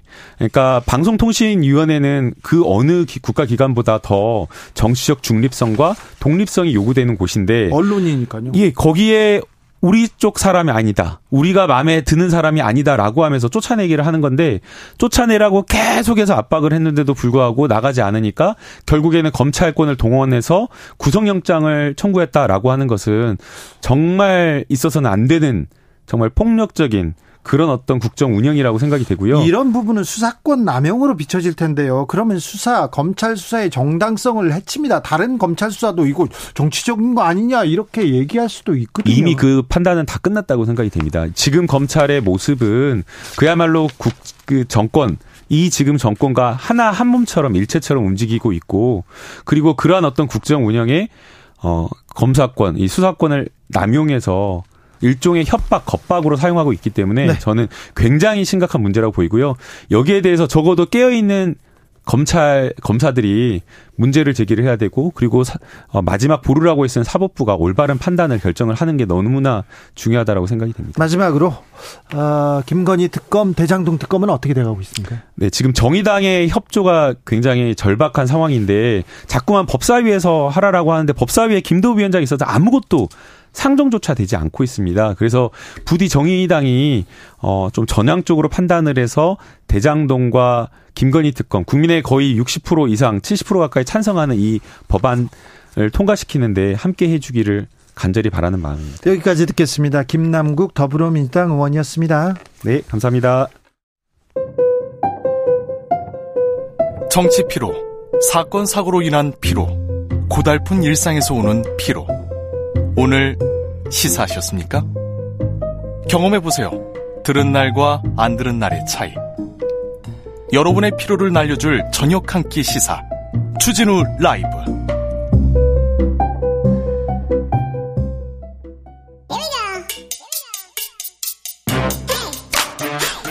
뉴스를 향한 진지한 고민 기자들의 수다.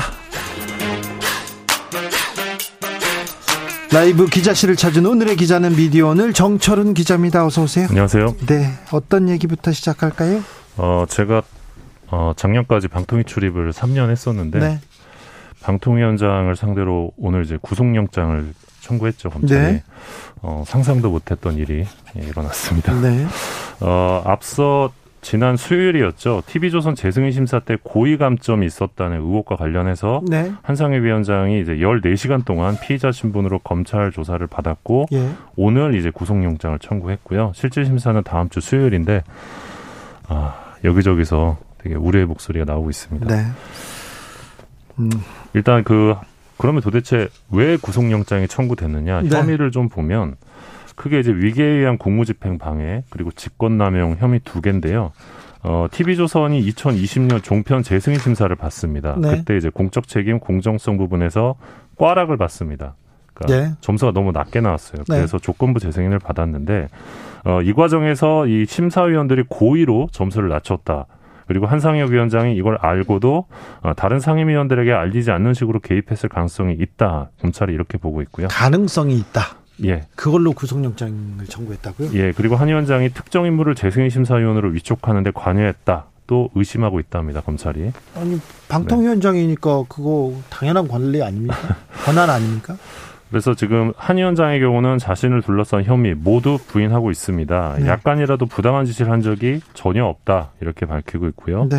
그런 지시를 내릴 수 있는 상황도 아니다 네. 이런 부분들을 강조하고 있는데 어 사실 이게 방송 장악의 어떤 시작 이 아니냐 그런 네. 우려들이 나오고 있습니다. 그런 우려가 좀 큽니다. 이명박 정부 시절에 이명박 정부 시절에 방통위원장 최시중 방통위원장이 앉아서 그 다음에 방송 장악했던 그 과거를 국민들은 잊지 않고 있다. 그때 검찰에서 MBC에 KBS에 어떤 어떤 음, 좀 법률적 법 초법적인 일들을 했고 다 무죄가 나왔던 사건. 하지만 예. 어, 사장과 어, 수뇌부들을 다 바꿔치겠던 그런 예, 그 기억을 아픈 기억을 예 지적을 잘 해주셨는데요. 2008년에 사실 첫 번째 방송장악이라고 한다면 이제 KBS 정현주 사장과 해임 사건과 관련된 네. 예를 들 수 있겠는데 그 당시가 지금이랑 되게 유사합니다.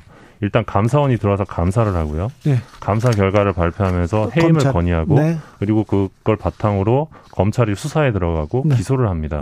네. 근데 아시겠지만 정현주 사장, 사장, 무죄 나왔어요. 예, 무죄가 나왔고 그 당시 검찰의 기소는 이제 기소권 남용 사례로 예, 네. 기록이 됐는데 역사상 아주 오래오래 남아 있습니다. 그때 음, 정현주 사장이 판단을 한 근거가 재판의 어, 재판부의 결정이었어요. 네, 맞습니다. 그런데 어, 판사들이 이렇게 해라 해라 가지고 그 재판부의 결정을 믿고 이렇게 예. 집행했는데 네. 그거 잘못됐다고 그게 검사들이 배임이라고 네. 했었는데 모두 다 무죄 대법원에서 나왔죠. 무죄가 나왔었고요.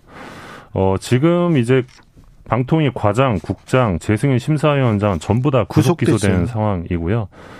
그럼 왜 이렇게 한 위원장을 괴롭히느냐? 이분이 문재인 정부에서 임명된 분입니다. 임기가 오늘 나, 가라고 했는데 안 네. 나갔죠. 예. 어, 일단 검찰이 기소를 하면 여당에서 위원장 직무 정지하라 이런 주장이 나올 가능성이 있고요. 그렇게 해서 직무가 정지된다면 이제 KBS, MBC, 뭐 YTN 뭐 차례차례 어떤 경영진 교체를 위한 어떤 그 강압적인 움직임이 있지 않겠냐 그런 우려가 있는 상황입니다. 추워요. 네. 그냥 봄, 춥다고요. 봄인데 춥네요. 네. 네. 봄인데 춥습니다. 자, 방송법 개정안 얘기 나오는데 어떻게 봐야 됩니까? 네, 최근에 뭐 문화일보나 조선일보 사설을 보면 뭐 윤석열 대통령의 거부권 행사는 당연한 책무다 이런 주장을 하거든요. 네, 방송법 개정안이요? 예, 예. 그러니까 방송법 개정안이 지난 21일이었죠. 국회 본회의로 직회부가 됩니다. 네. 그래서 본회의로 넘어간 상황인데 사실상 네. 어, 조선일보 사설을 보면 이사 배분에서 국회 몫은 민주당이 더 차지하고 방송 관련 학회, 직능단체, 시청자위원이 친민주당으로 채워질 가능성이 크다. 그러니까 쉽게 말하면 이 개정안은 21명으로 공영방송 이사를 늘리는데 여기에서 이 학회, 그러니까 박사들이죠. 언론 박사들.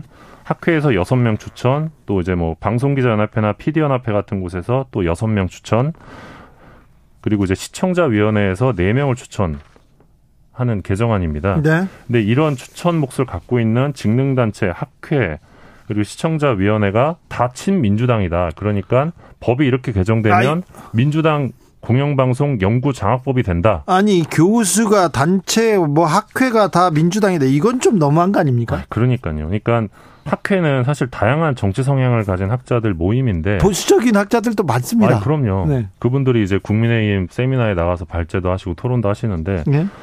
학자들의 모임이 대부분 친민주당이다. 근거가 없습니다. 네. 그리고 직능단체, 직군별로 조직된 이익단, 이익 집단인데요. 역시 친민주당이라는 근거가 없어요. 네, 그건 잘못됐어요. 그러니까 예를 들어서 방송기자연합회도 지금 추천 몫이 있는데 네. 2011년에 민주당 언론중재법 개정안 제일 앞장서서 반대했던 직능 단체거든요. 네. 근데 친민주당이라고 하는 거예요, 지금. 네. 어, 그러니까 결국 지금 보수 신문이나 국민의힘 논리는 대한민국 국민 대부분이 다 친민주당이다 이런 사고 방식에 가까운데 그런데 그런데 이제 정권이 바뀌었는데 우리가 못 먹어서 이런 그, 그 그렇게 주장하는 거 아닙니까 국민의힘 쪽에서? 예, 그게 사실 핵심인데 작년 12월이었죠. 박성준 국민의힘 의원이 KBS, MBC 이사진 비율을 거론하면서 이렇게 말했습니다. KBS 7대 4, 여당 7 하나도 못 먹고 있다. MBC 6대 3 하나도 못 먹고 있다 이런 말을 했거든요. 아니 저 박성중 의원이 못 먹어서 우리가 못 먹어서 이런 얘기를 썼어요. 이런 네. 단어를. 근데 사실 그러니까 이 장면 이 발언이야말로 지금 방송법 개정을 둘러싸고 우리가 좀 직시해야 되는 문제의 본질인데. 그렇죠. 근데 대다수의 언론이 이 발언에는 침묵을 합니다. 매우 기사를 안 써요. 네, 매우 중요한 발언이었어요. 정철훈 기자가 한번 짚어줬는데 자 우리가 정권 바꿨으니까 우리가 먹겠다. 이 먹는다는 단어를 쓰더라고요. 그래서 네. 아 경악했는데 방송 장악하겠다 이런 얘기 아닙니까? 그러니까 이 이번 방송법 개정안의 핵심은 거대 양당의 공영방송 이사 추천 비율을 100%에서 23.8%로 줄이는 겁니다. 그리고 추천의 주체를 다양화하자는 건데 그래서 공영방송에 따라붙는 정치적 후견주의 논란을 없애자는 겁니다. 네. 근데 방송법을 바라보는 지금 일부 신문의 논조는 이 거대 양당 중심의 사고 방식을 벗어나지 못하고 있고요. 네. 지금 그러니까 거대 양당의 통제에서 공영방송이 좀 벗어나자 그래서 법을 바꾸는 건데 그게 어떻게 친민주당입니까? 알겠습니다. 네. 여기까지 할까요? 그나저나 그 저 ABC 협회 부수 조작 의혹 그 수사는 어떻게 돼가고 있습니까? 네, 2년 전 이맘때 이제 더불어민주당 의원들이 조선일보랑 ABC 협회 이제 국가보조금법 위반, 네. 형법상 사기죄 등 형의로 경찰청에 고발했는데 네. 2년이 지난 지금도 수사 중입니다. 아직도요? 예, 작년 7월에 이제 신문지국 조선일보 신문지국 압수수색도 하고 해가지고 네. 아 뭐가 좀 되나 보다 싶었는데 아유 1년 있다가 되고 1년 있다 압수수색 하나 하고 그리고는 예. 지금 뭐 안 되잖아요. 예, 근데 지난달에 또 네. 수사를 맡아왔던 수사관이 교체가 됩니다 또 네. 그래가지고 처음부터 다시 지금 보고 있는 것 같아요. 아이고 의지가 없다고 봐야 됩니까? 예. 이게 사실 국민 혈세를 훔치는 범죄다 이런 지적도 가능해 보이고 이거 사기예요. 사기죠. 예. 사기예요. 예. 언론의 아니, 영향력을 왜곡하는 사건이죠. 그렇죠. 네. 언론만 아니면 사기죄로 당장 처벌됐을 텐데 언론이라서 경찰도 수사를 안 합니다. 눈치 보고 이래서 되겠습니까? 참.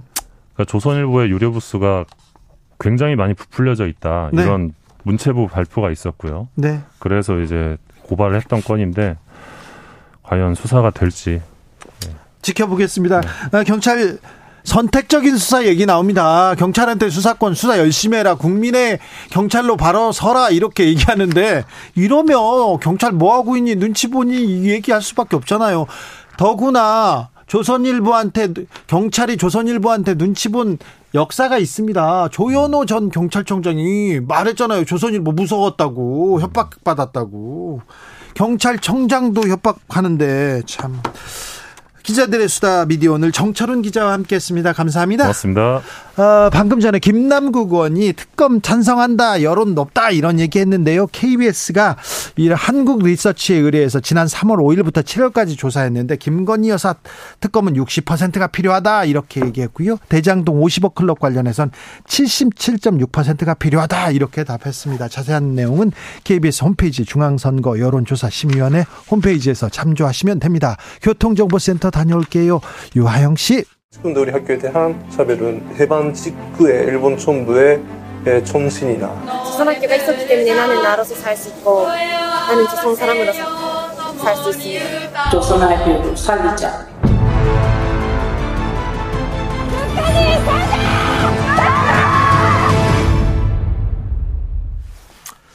일본 정부의 지속적인 그리고 계속적인 조선학교 차별에 대해서 아, 많은 고민이 있었는데요. 이를 다룬 다큐멘터리 영화 차별이 최근 개봉됐습니다. 아, 우리가 몰랐던 조선 학교 학생들의 진실, 아, 차별에 대해서 김지은, 김도희 감독이 차, 다큐멘터리 차별을 만들었는데요. 김지훈, 김도희 감독 그리고 강하나 배우 함께 모셔서 이야기 들어보겠습니다. 안녕하세요. 예, 반갑습니다. 네, 고생하셨습니다. 예. 참 훌륭하십니다. 아이고, 네, 네. 어, 강하나 배우님. 네. 존경합니다. 아, 감사합니다. 네, 네. 아, 다큐멘터리 차별은 어떤 내용을 담고 있습니까? 예, 2010년부터 일본은 일본 내에 있는 모든 고, 고등학교, 외국인 무, 학교를 포함해서 무상교육. 예, 무상교육을 실시했는데 네. 그 중에 조선 고급학교 식, 식계교만 네. 제외하는 조선 학교만 안 줘요. 예, 예. 이거 이거 이상하잖아요. 예, 그래서 2013년부터 네. 도쿄, 오사카, 아이치, 히로시마, 큐슈 조선 고급학교가 네. 국가를 상대로 소송을 진행합니다. 소송하는데 어떻게 되고 있습니까? 예, 소송은 이제 다 끝났고 2019년도에 네. 예, 2019년도, 2021년도 예. 네. 대법원 패소로 예, 판결이 패소, 패소 했습니다. 다섯 개 지역 다 패소했습니다. 그래요? 예. 음. 그래서 지금 일본에 있는 그 조청년 계열의 조선 학교들은 일본의 지원을 하나도 받지 못합니까? 법 바깥에 있습니까? 네, 하나도 받고 있지 않습니다. 그래요? 네. 그럼 지금 그럼 학교가 줄어들고 있습니까? 학교는 어떻게 운영되고 있습니까? 학교가 예전에 많을 때는 160개 넘게 학교가 있었고 예. 한 6천 명, 7천 7천 명 넘게 학생들이 다니고 있었는데 네. 지금은 60개 정도, 60여 개. 예. 그리고 학생 수로는 아 예전에는 한 4만 명 정도였다면 지금은 한 5천 명, 6천 명 정도만 학교를 다니고 있습니다. 네. 어, 강하나 배우님은 어, 일본에서 조선학교를 나오셨죠? 네, 맞습니다. 네. 그래서 어, 거기 저기 졸업하셨죠? 네, 졸업을 했습니다. 네. 어, 어떻게 참여하게 되셨어요 이 작품에? 어 저는 이제 감독님들이 이제 고교 무상화 재판을 촬영을 하실 때 저는 네. 학생이었거든요. 그때? 그래서 네네 네. 그래서 어 어쩌다가 이렇게 촬영에 같이 촬영을 하게 됐고 예. 네 그랬습니다. 배우까지 참여하게 됐고요. 네, 그렇습니다. 아, 훌륭하시네요. 감독님들도 훌륭하신데요. 우리 배우님이 훌륭하신 것 같아요. 그런데 일본에서 나고 자라고 네. 아, 이런 작품에 이렇게 나오면 음, 어, 조금 뭐라고 했지 음, 차별을 받을 수도 있어 이렇게 생각을 할 수도 있거든요. 네, 네. 그죠? 그렇죠, 그렇죠. 차별을 받을 수 있다는 생각은 많이 했었던 것 같아요. 왜냐면은 일본에서 되게 아직까지 차별이 엄청 많고 예. 그래서 한국에서도 조선학교에 대한 편견을 가지고 갖고 계시는 분들이 많더라고요. 그러니까요. 그래서 어 어쩌다 보면은 제가 한국에서도 일본에서도 좀 많이 불이익을 받을 수도 있겠다라는 생각은 좀 많이 한 것 같아요. 그래요. 네. 그러니까 아, 일본에서는 뭐 제일 조선인이라고 차별을 받고 네. 한국에 오면 어 저기 일본 사람 아닌가 그런 시선 있잖아요. 맞아요, 맞아요. 제가 일본에서 왔다 제일 교포다 이렇게 말을 하면은 네. 아 그러면 너는 일본 사람이야 이렇게 이렇게 물어보시는 분들이 되게 많더라고요. 제일 네. 동포들에 대해서 아예 모르시는 분들이 많다 보니까 네. 어 그러면 너는 일본에서 언제 한국에서 태어나고 언제 일본으로 간, 넘어간 거야? 이렇게 음. 질문을 하시는 분들도 많고. 네. 좀 부끄러운데요. 한국 사람들이 제일 조선인의 역사 그리고 지금 현실에 대해서 잘 몰라요. 네. 어, 좀 우리가 좀 도와야 되는데 좀 이 현실을 좀 잘 알아야 되는데 그래서 이 작품이 나왔습니다. 그렇죠? 두 분 다큐멘터리 이거 아우 쉽지 않은데 다큐멘터리 쉽지 않은데요. 얼마나 고생하셨어요. 근데 배급이 더 힘든 것 같아요. 그래요? 만드는 네. 것보다? 네, 지금 좀 많이 알리려고 하는데 저희 네. 배급사에서도 되게 열심히 해서 네. 상영관을 잡았는데 네. 너무 안 열어주시더라고요. 아이고. 주제가 주제가 그래서 그런지. 아니, 이거 되게 중요한 주제입니다. 네. 한일 정상회담 이후에 우리의 또 정체성에 대해서 또 고민해 볼 수 있는 좋은 기회인데 아침 막 아침 8시에 보라고 네. 하고 저녁 11시에 보라고 막 그렇죠. 네. 작은 네. 관에. 그죠? 네. 아, 내가 그거 잘 알아요. 직장인들은 아, 못 보신다고. 그러니까요. 자, 일단 현실을 알아야 되는데, 음, 초선학교 일본에서 우리 교육을 한다, 우리 말을 가르친다 얼마나 중요한 일입니까? 네, 그런데 아, 왜 우리는 이렇게 모르고 있었을까요? 어, 다큐멘터리를 만들어야 되겠다고 결심하게 된 계기가 있습니까? 그 저희가 2012년도에 또 조선적 제일동포들이 있지 않습니까? 네. 제일동포 중에 남도 북도 아닌 조선. 네. 조선을 유지하고 계신 그러니까 식민지 이전의 조선을 있죠. 유지하신 시는 분들이 그러니까 한국에 입국 금지가 되는 일들이 계속 있었거든요. 그래서 그 문제로 네. 저희가 다큐멘터리를 항로라는 다큐멘터리를 하나 만들었을 때 네.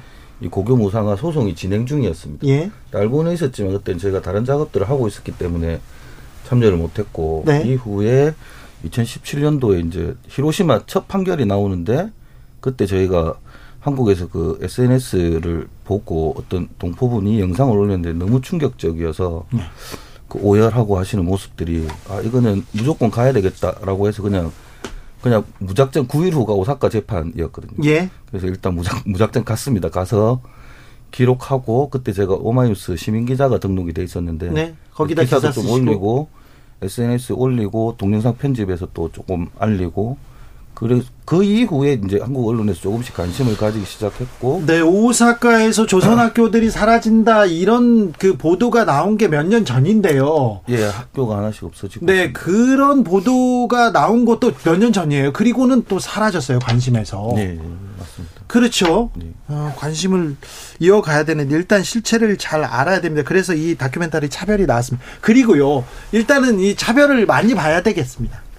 그죠? 예, 많이 봐, 네, 봐주셔야 돼요. 많이 봐주셔야 영화 얘기를 좀 해봐요. 좀, 야, 이거 꼭 봐야 돼. 이, 이걸 좀, 좀, 김치훈 감독님, 예. 김치훈 감독님 좀 가만히 계세요. 전혀 지금 어, 지금 배중간테 어필 못 하고 있습니다. 김도희 감독께서 이제 자. 아 제가 차별을 그 촬영을 하면서 네. 정말 부끄러웠어요. 네. 저가 대한민국의 국민이라는 게그 네. 이유가 차별에 정말 많은 일본 분들이 네.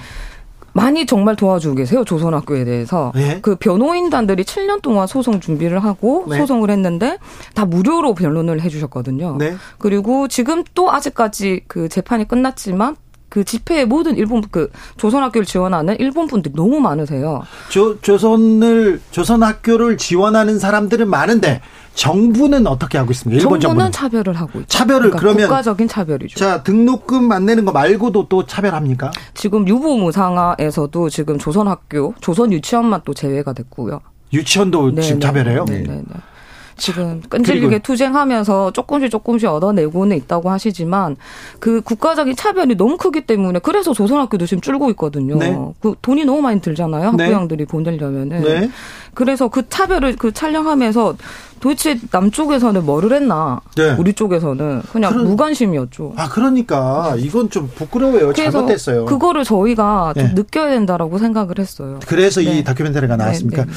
강하나 배우님은 네. 저 조선 학교를 다니면서 실제적으로 차별을 또 느끼고 막 그러기도 했을 것 같아요. 어, 조선학교에서 뭔가 직접적인 차별을 받는 일은 없었던 것 같아요. 네, 네. 왜냐하면 저는 제일 동포들 속에서 살아왔기 때문에 네. 없었는데 그래도 제가 학생 때 어쨌든 고교 무상화 재판이 있었고 그거 재판 법정에 갈 때마다 어 계속 지고 전국 곳곳에서도 계속 지고 패소를 한다는 소식을 듣고 되게 안타까운 마음도 되게 컸고요. 되게 네. 슬픈 마음도 있고, 아, 우리가 일본에서 조선 제일 제일 동포로서 살아가는 게 틀린 일인가? 약간 이런 생각도 들게 되더라고요. 그렇죠. 네. 그렇죠. 아. 근데 한국말을 네. 그 일부 한국말을 너무 잘하십니다. 아 감사합니다. 네. 한국에 계십니까? 네 지금은 한국예술종합학교에서 연기를 전공하고 하고 있습니다. 이게 그 영화도 출연하고 네, 배우로 지금 활동하고 계십니까? 네 준비 중입니다. 한국에서 이렇게 활동하실 거예요? 일본에서 활동하실 거예요? 저는 이제 한국에서 활동을 하고 싶다는 생각이 좀 더 큽니다. 이제 왜냐면은 제가 2016년도에 나온 영화 귀향에 참여를 하면서. 네.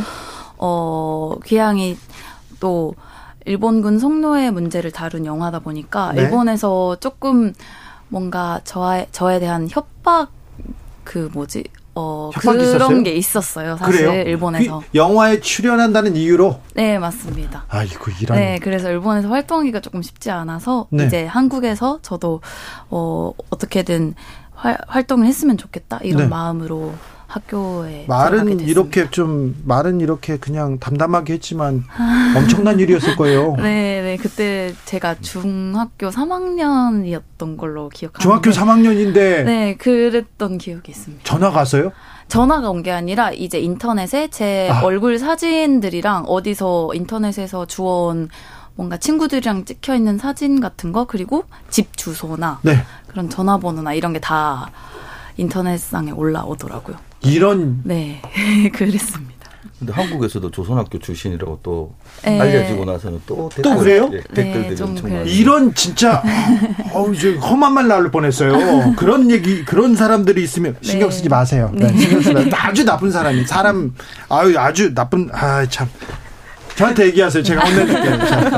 그런데 우리 배우님은 음 아까 말했 말했듯이 어, 귀향 끝나지 않은 이야기에 출연하셨어요. 그리고 네. 또 이번 이, 이렇게 역사적인 다큐멘터리 차별에 참 참여했는데 네. 사실은 이거 간단 엄청난 용기거든요. 그래서 제가 존경한다고 얘기한 거예요. 음, 네. 네. 쉽지 않았을 거예요. 네. 출연 결심하는 거. 음. 주변에서 야 또 하지 마 걱정이야 이런 얘기도 들었을 거 아니에요. 네, 그렇죠, 그렇죠.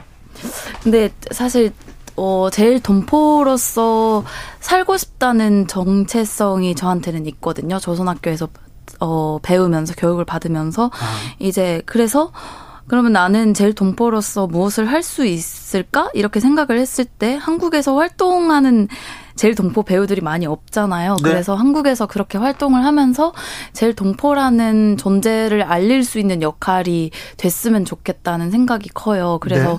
한국에서 활동하면서 일본이랑 한국이랑 제일 동포들을 이어주는 그런 징검다리 같은 역할을 할 수 있었으면 좋겠다라는 네. 생각을 갖고 있습니다. 보통 아, 네. 이, 그, 보통, 저는 배우로 평가받고 싶습니다. 이렇게 얘기하지. 제일동포 배우가 되로도 평가받고 싶습니다. 인식되고 싶습니다. 이렇게 말하기 쉽지 않은데. 네. 엄청 훌륭하시네요. 어, 네. 강하나 배우입니다. 엄청 훌륭하십니다. 네. 같이, 그, 작업하면서 즐거우셨겠어요?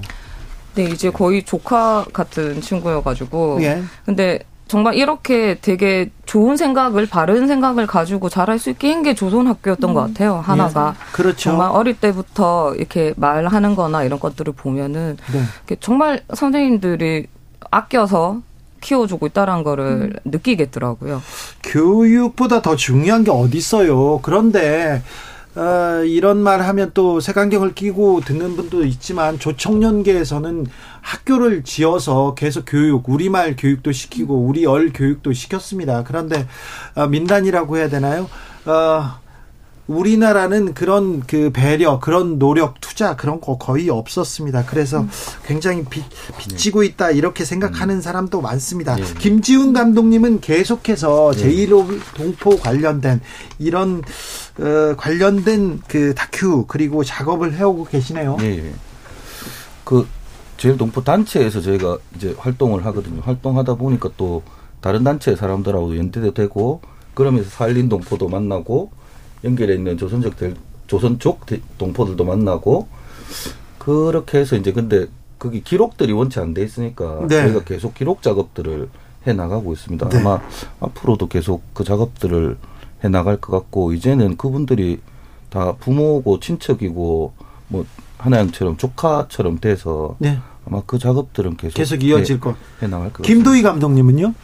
아마 저희가 같은 회사거든요. 저희 네. 대표님이세요. 아, 그래요? 네, 그래서 되게 존경하는 부분이 되게 많아서 이런 마인드를 저도 그 김지훈 감독한테 솔직히 많이 배웠거든요. 네. 그래서 아마 앞으로도 계속 같이 작업을 하게 나갈 것 같습니다. 네. 어, 감독님, 예. 한일 정상회담 어떻게 보셨어요? 어디에서 보셨어요? 아, 예, 집에서 봤는데. 네. 예. 예상은 하고 있었지만 더 충격적인 지금 행보들을 보이는 것 같아서 어떤 적으로요?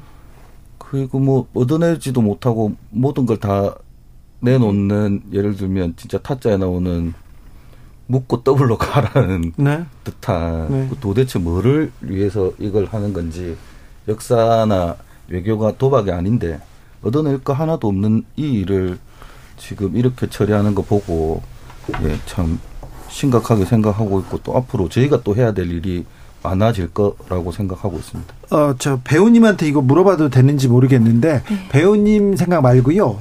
제일 동포들 동포 사회에서는 네. 이 한일 정상회담 어떻게 생각합니까? 어, 감독님이 말씀하신 것처럼 참 안타깝다라고 생각하는 동포들이 많을 것 아, 같아요. 그래요? 네, 왜냐면은 저희는 일본에서 살지만 그래도 우리의 뭐 고향이고 우리의 조국은 한반도에 있다 이렇게 우리의 네. 뿌리는 한반도에 있다 이렇게 생각을 하거든요. 그래서 조선 교육을 받고 조선어 네. 한국말을 그 절대 잊지 말자고 맞아요. 지금. 일본에서 살아도 우리 민족을 잊지 말자 이렇게 교육을 하거든요. 네. 그래서 되게 보면서 아 이게 참 잘 뭐 안 된 일이다 이렇게 생각하는 분들도 많은 것 같아요. 자존심이 조금 상했구나. 음. 어, 3625님께서 차별 내일 부산 영화의 전당에서 12시 40분에 딱 한 번 합니다. 음. 인디 상영관이라 34석 작은 곳입니다. 저희 애들과 같이 보러 가려고 합니다. 저 큰아버지 강제 징용 강제 동원돼 가지고 일본 끌려가셔서 4년 전에 교토에서 돌아가셔서 더 짠합니다. 어, 역사의 역사의 이 한 대목이잖아요. 그리고 어, 제일동포라고 하시는 분들 한 사람 한 사람 얘기를 들어보면 거의 현대사 한 편에 소설을 쓸 만한 대하 소설을 쓸 만한 그런 이야기들인데 이 차별 보고 조금 우리의 현실 그리고 일본에 있는 우리 동포들이 어떻게 아, 교육받고 어떻게 살고 있는지 좀 생각해야 될 것 같습니다. 그런데 계속해서 어, 상영관이 없어요. 얘기 많이 하네요. 걱정이네요. 네. 일단은 초반에 많이 봐야 돼요. 네. 네. 초반에 아, 많이 봐야 됩니다. 좀 보시기 힘들다, 어렵다고 하시는 분들은요, 그냥 그 예매만 하고 안 가는 방법도 있어요. 그런 아, 방법도 방법. 네, 강추하진 않습니다만 그런 방법도 있다고 생각합니다. 그런데 자, 이런 작품을 가지고 이렇게 우리가 아, 지금 역사에 대해서 돌아보고 한일 관계에 대해서 돌아보고 되게 어, 좋은 시점에서 이런 차별이 지금 개봉한다고 생각되는데 어, 주변에 좀 반응은 어떻습니까? 그 요새 집이를 하나양 하고 이제 세 명에서 다니는데 네. 그 몰랐던 사실을 알게 돼서 그 무지를 이제 일깨워 뭐 일깨우게 됐다라는 분들도 많으시고 네. 그 정말 그냥 아 북한 학교구나라고 생각을 하셨던 분들도 계시더라고요. 그래서 네. 뭐좀 약간 뭐 외면했다, 네. 회피했다 그런 분들도 있어요. 그런데 그 북한 학교가 아닙니다. 네. 네, 맞습니다. 그 조총련계 학교라는 게 그 조선 학교가 그러면 조총련계 학교라고 된 이유를 좀 잘 아셨으면 좋겠어요. 우리 쪽에서는 아무것도 안 했잖아요. 네. 남쪽에서는. 그래서 고 북한 학교라는 인식을 전혀 이제 없앴다라는 분들도 많이 계시고 네. 많이 우셨다는 분들이 되게 많으세요. 왜냐하면 그러니까. 아이들이 배우는 권리잖아요. 그렇죠. 근데 그거를 안 그래도 힘든 그 일본 땅에서 네. 그 식민지 시대부터 이렇게 사셨던 분들이 네. 그렇게 차별을 당하고 있다고 하니까 아니 아이들 가르치자는데 아이들 먹이자는데 그걸 일본 정부에서 반대하고 이 조선 학교만 이렇게 차별하고 있습니다. 이게 하, 이런 야만적인 일이 지금 벌어지고 있는데 이거 잘 모르셨죠? 자, 일단은 차별을 많이 보셔야 될 것 같고 그리고요. 그리고 어찌 하면 조선학교를 좀 도울 수 있을까요? 저희 저희는 이제 부산에 있습니다. 네. 부산에서 활동하는 그 시민단체들도 굉장히 많아요. 네. 서울에도 있지만 부산에도 저희가 조선학교 함께한 시민 모임 봄이라는 이런 연대 단체들이 되게 많아요. 아, 있어요? 서울에는 몽당연필이라고 그리고 우리 학교 아이들 지킨 시민 모임 이런 연대 단체들이 많거든요. 네. 그런 시민 단체에 좀 같이 힘을 좀 주시면 네. 학교에 필요한 뭐 물품이나 학생들이 뭐 솔직히 물품도 많이 부족할 거잖아요. 네. 지원이 안 되니까. 네. 그런 필요한 물품들도 지원할 수 있고, 네, 정말 그 여기 남쪽에서도 이렇게 같이 하고 있는 삼촌 이모들이 많구나 이런 것들이 정말 힘이 된다고 하거든요. 네. 그래서 그렇게 좀 힘을 좀 같이 단체에도 조금 가입을 하셔서 좀 해주셨으면 좋겠습니다. 아, 이번에 정상회담 때 일본에 있는 동포들 학교는 도와줘라 한마디라도 좀 해주셨으면 어떻게 참. 그 김건희 여사가 이번에 동경 한국학교에 가서 그 얘기했던 게 교육에는 국경이 없다라고 얘기했다던데. 네. 그 제일동포 이 조선학교에도 국경이 없다. 네. 사상이나 이념이 관심을 좀 것들을 가져주셨으면 예. 좋겠어요. 9982님께서 이 영화 꼭 보겠습니다. 배우님, 감독님 고맙습니다. 아, 이렇게 얘기합니다. 양재주님도 저도 차별 꼭 보겠습니다. 얘기하는데 음. 아무래도 안 되겠어요. 두 감독님 보니까 자 이 정도 관객 수는 좀 채웠으면 좋겠다. 자 흥행 가도에 달리면 자 내가 뭘 하겠다. 관객 수나 챌린지 공약을 한번 하셔야 되겠어요. 주로 이거 정우성이나 강동원 그런 스타 스타들이 하는 건데 자 한번 하셔야 되겠어요. 어, 그, 그 유명한 하나 배우가 왜 어려운 거 하나 배우는 맨 나중에 시킬게요. 자 김지훈 감독님 뭐를 하지? 김지훈 감독님. 예. 어, 생각 챌린지 얼마는 들어야 됩니까 이거? 예, 최소 최소 만 명은 봤으면 좋겠습니다. 아이고, 10만 명은 봐야 됩니다. 10만 명은. 자, 김도희 김도희 감독님, 자, 네. 만명 이상의 자, 만 명, 그만 명, 5만 명, 10만 명 되면 뭐 하겠다. 공약 하나 거셔야 되겠어요. 저희 아 부산에 항일거리가 있어요. 네. 그 강제징용 노동자상도 있고 위안부 소녀상도 있거든요. 네. 거기 앞에서 뭘 할까요? 음, 뭐라도 해야 되겠어요. 네, 일주일간 시위라도. 아니요, 시위 말고요. 좀 즐거운 거 하세요. 왜 보, 본인 괴롭히는 거 그런 거 저희는 싫어합니다. 뭐 네. 해야 되나? 네. 너무 갑작스럽게. 자, 어, 두 감독님한테 기대가 별로 없고요. 강하나 배우님. 네. 네. 자, 이 영화 잘 됐으면 좋겠어요. 그래서 네. 어, 제일 조선인 도서 어, 제일동포에 대한 인식도 그 현실도 좀 보고 역사도 좀 되돌아봤으면 좋겠습니다. 음. 그래서 네. 자잘 됐으면 좋겠어요. 네. 어. 진짜 많은 분들이 영화를 보시는 게 되게 저희한테는 너무 감사한 일이고 네. 이제 한국 국민 분 여러분들이 이제 제일 동포들에 대해서 그리고 조선학교에 대해서 관심을 많이 가져주시는 게 저희 동포들한테 정말 정말 큰 힘이 되고 용기가 되거든요. 우리도 네. 아 한국에도 이렇게 우리를 생각해주고 우리를 응원해주고 지지해주시는 분들이 많다라는 것만으로도 되게 우리는 더 열심히 일본에서 더 교육을 잘해야 되겠고 제일 동포로서 더더욱 뭐 다양한 방면에서 활약을 해야겠다 이렇게 생각을 하거든요. 네. 그래서 저도 이제 영화가 영화를 많은 분들이 보시면은 이제 앞으로도 한국에서 학교를 조금 일, 아, 앞으로 1년 조금 넘게 다닐 건데 이제 열심히 배우고 한국에서 정말 잘 그 뭐지 좋은 배우가 될 수 있도록 네. 열심히 공부를 하려고 합니다. 네. 조성빈님께서 팬 사인회 하세요. 그럼 저희가 가겠습니다. 저희가 갈게요. 어, 주진우 라이브 식구들은요. 아우, 저 결속력이 대단하거든요. 저희가 가겠습니다. 네. 사인회 하면 저희가 네. 갑니다. 네. 어, 자, 영화 다큐멘터리 차별. 자, 우리 시대의 선물 같은 작품이 왔습니다. 김지훈 감독님, 김도희 감독님, 그리고 강하나 배우 감사합니다. 강하나 배우는 제일동포 배우로서의 그 인식 그 어, 인식에서 벗어나지 않겠다. 자, 좋은 배우가 되되 제일 동포 배우라는 것도 잊지 않겠다고 얘기했는데 너무 좀 네. 네 많이 배운 것 같습니다. 감, 감사합니다. 마지막으로 어, 한마디 한, 마디 기회 드릴게요. 네. 김지훈 감독님 네. 5초. 예. 네. 예, 많이 봐주십시오. 네, 네. 예, 끝났... 감사합니다. 네. 김하나 감독님? 아니, 김지은 감독님. 김도희 감독입니다. 김도희 감독님. 네. 차별, 왕관부. 네. 강한혜 배우님. 네, 여러분들 극장에서 꼭 뵙겠습니다. 네. 영화 차별의 주인공 그리고 감독님 만나봤습니다. 감사합니다. 고맙습니다. 감사합니다. 어, 저 보러 갈게요. 어, 네. 감사합니다. 응원합니다. 네, 존경합니다. 저는 내일 오후 5시 온 주진우 라이브 스페셜로 돌아오겠습니다. 지금까지 주진우였습니다.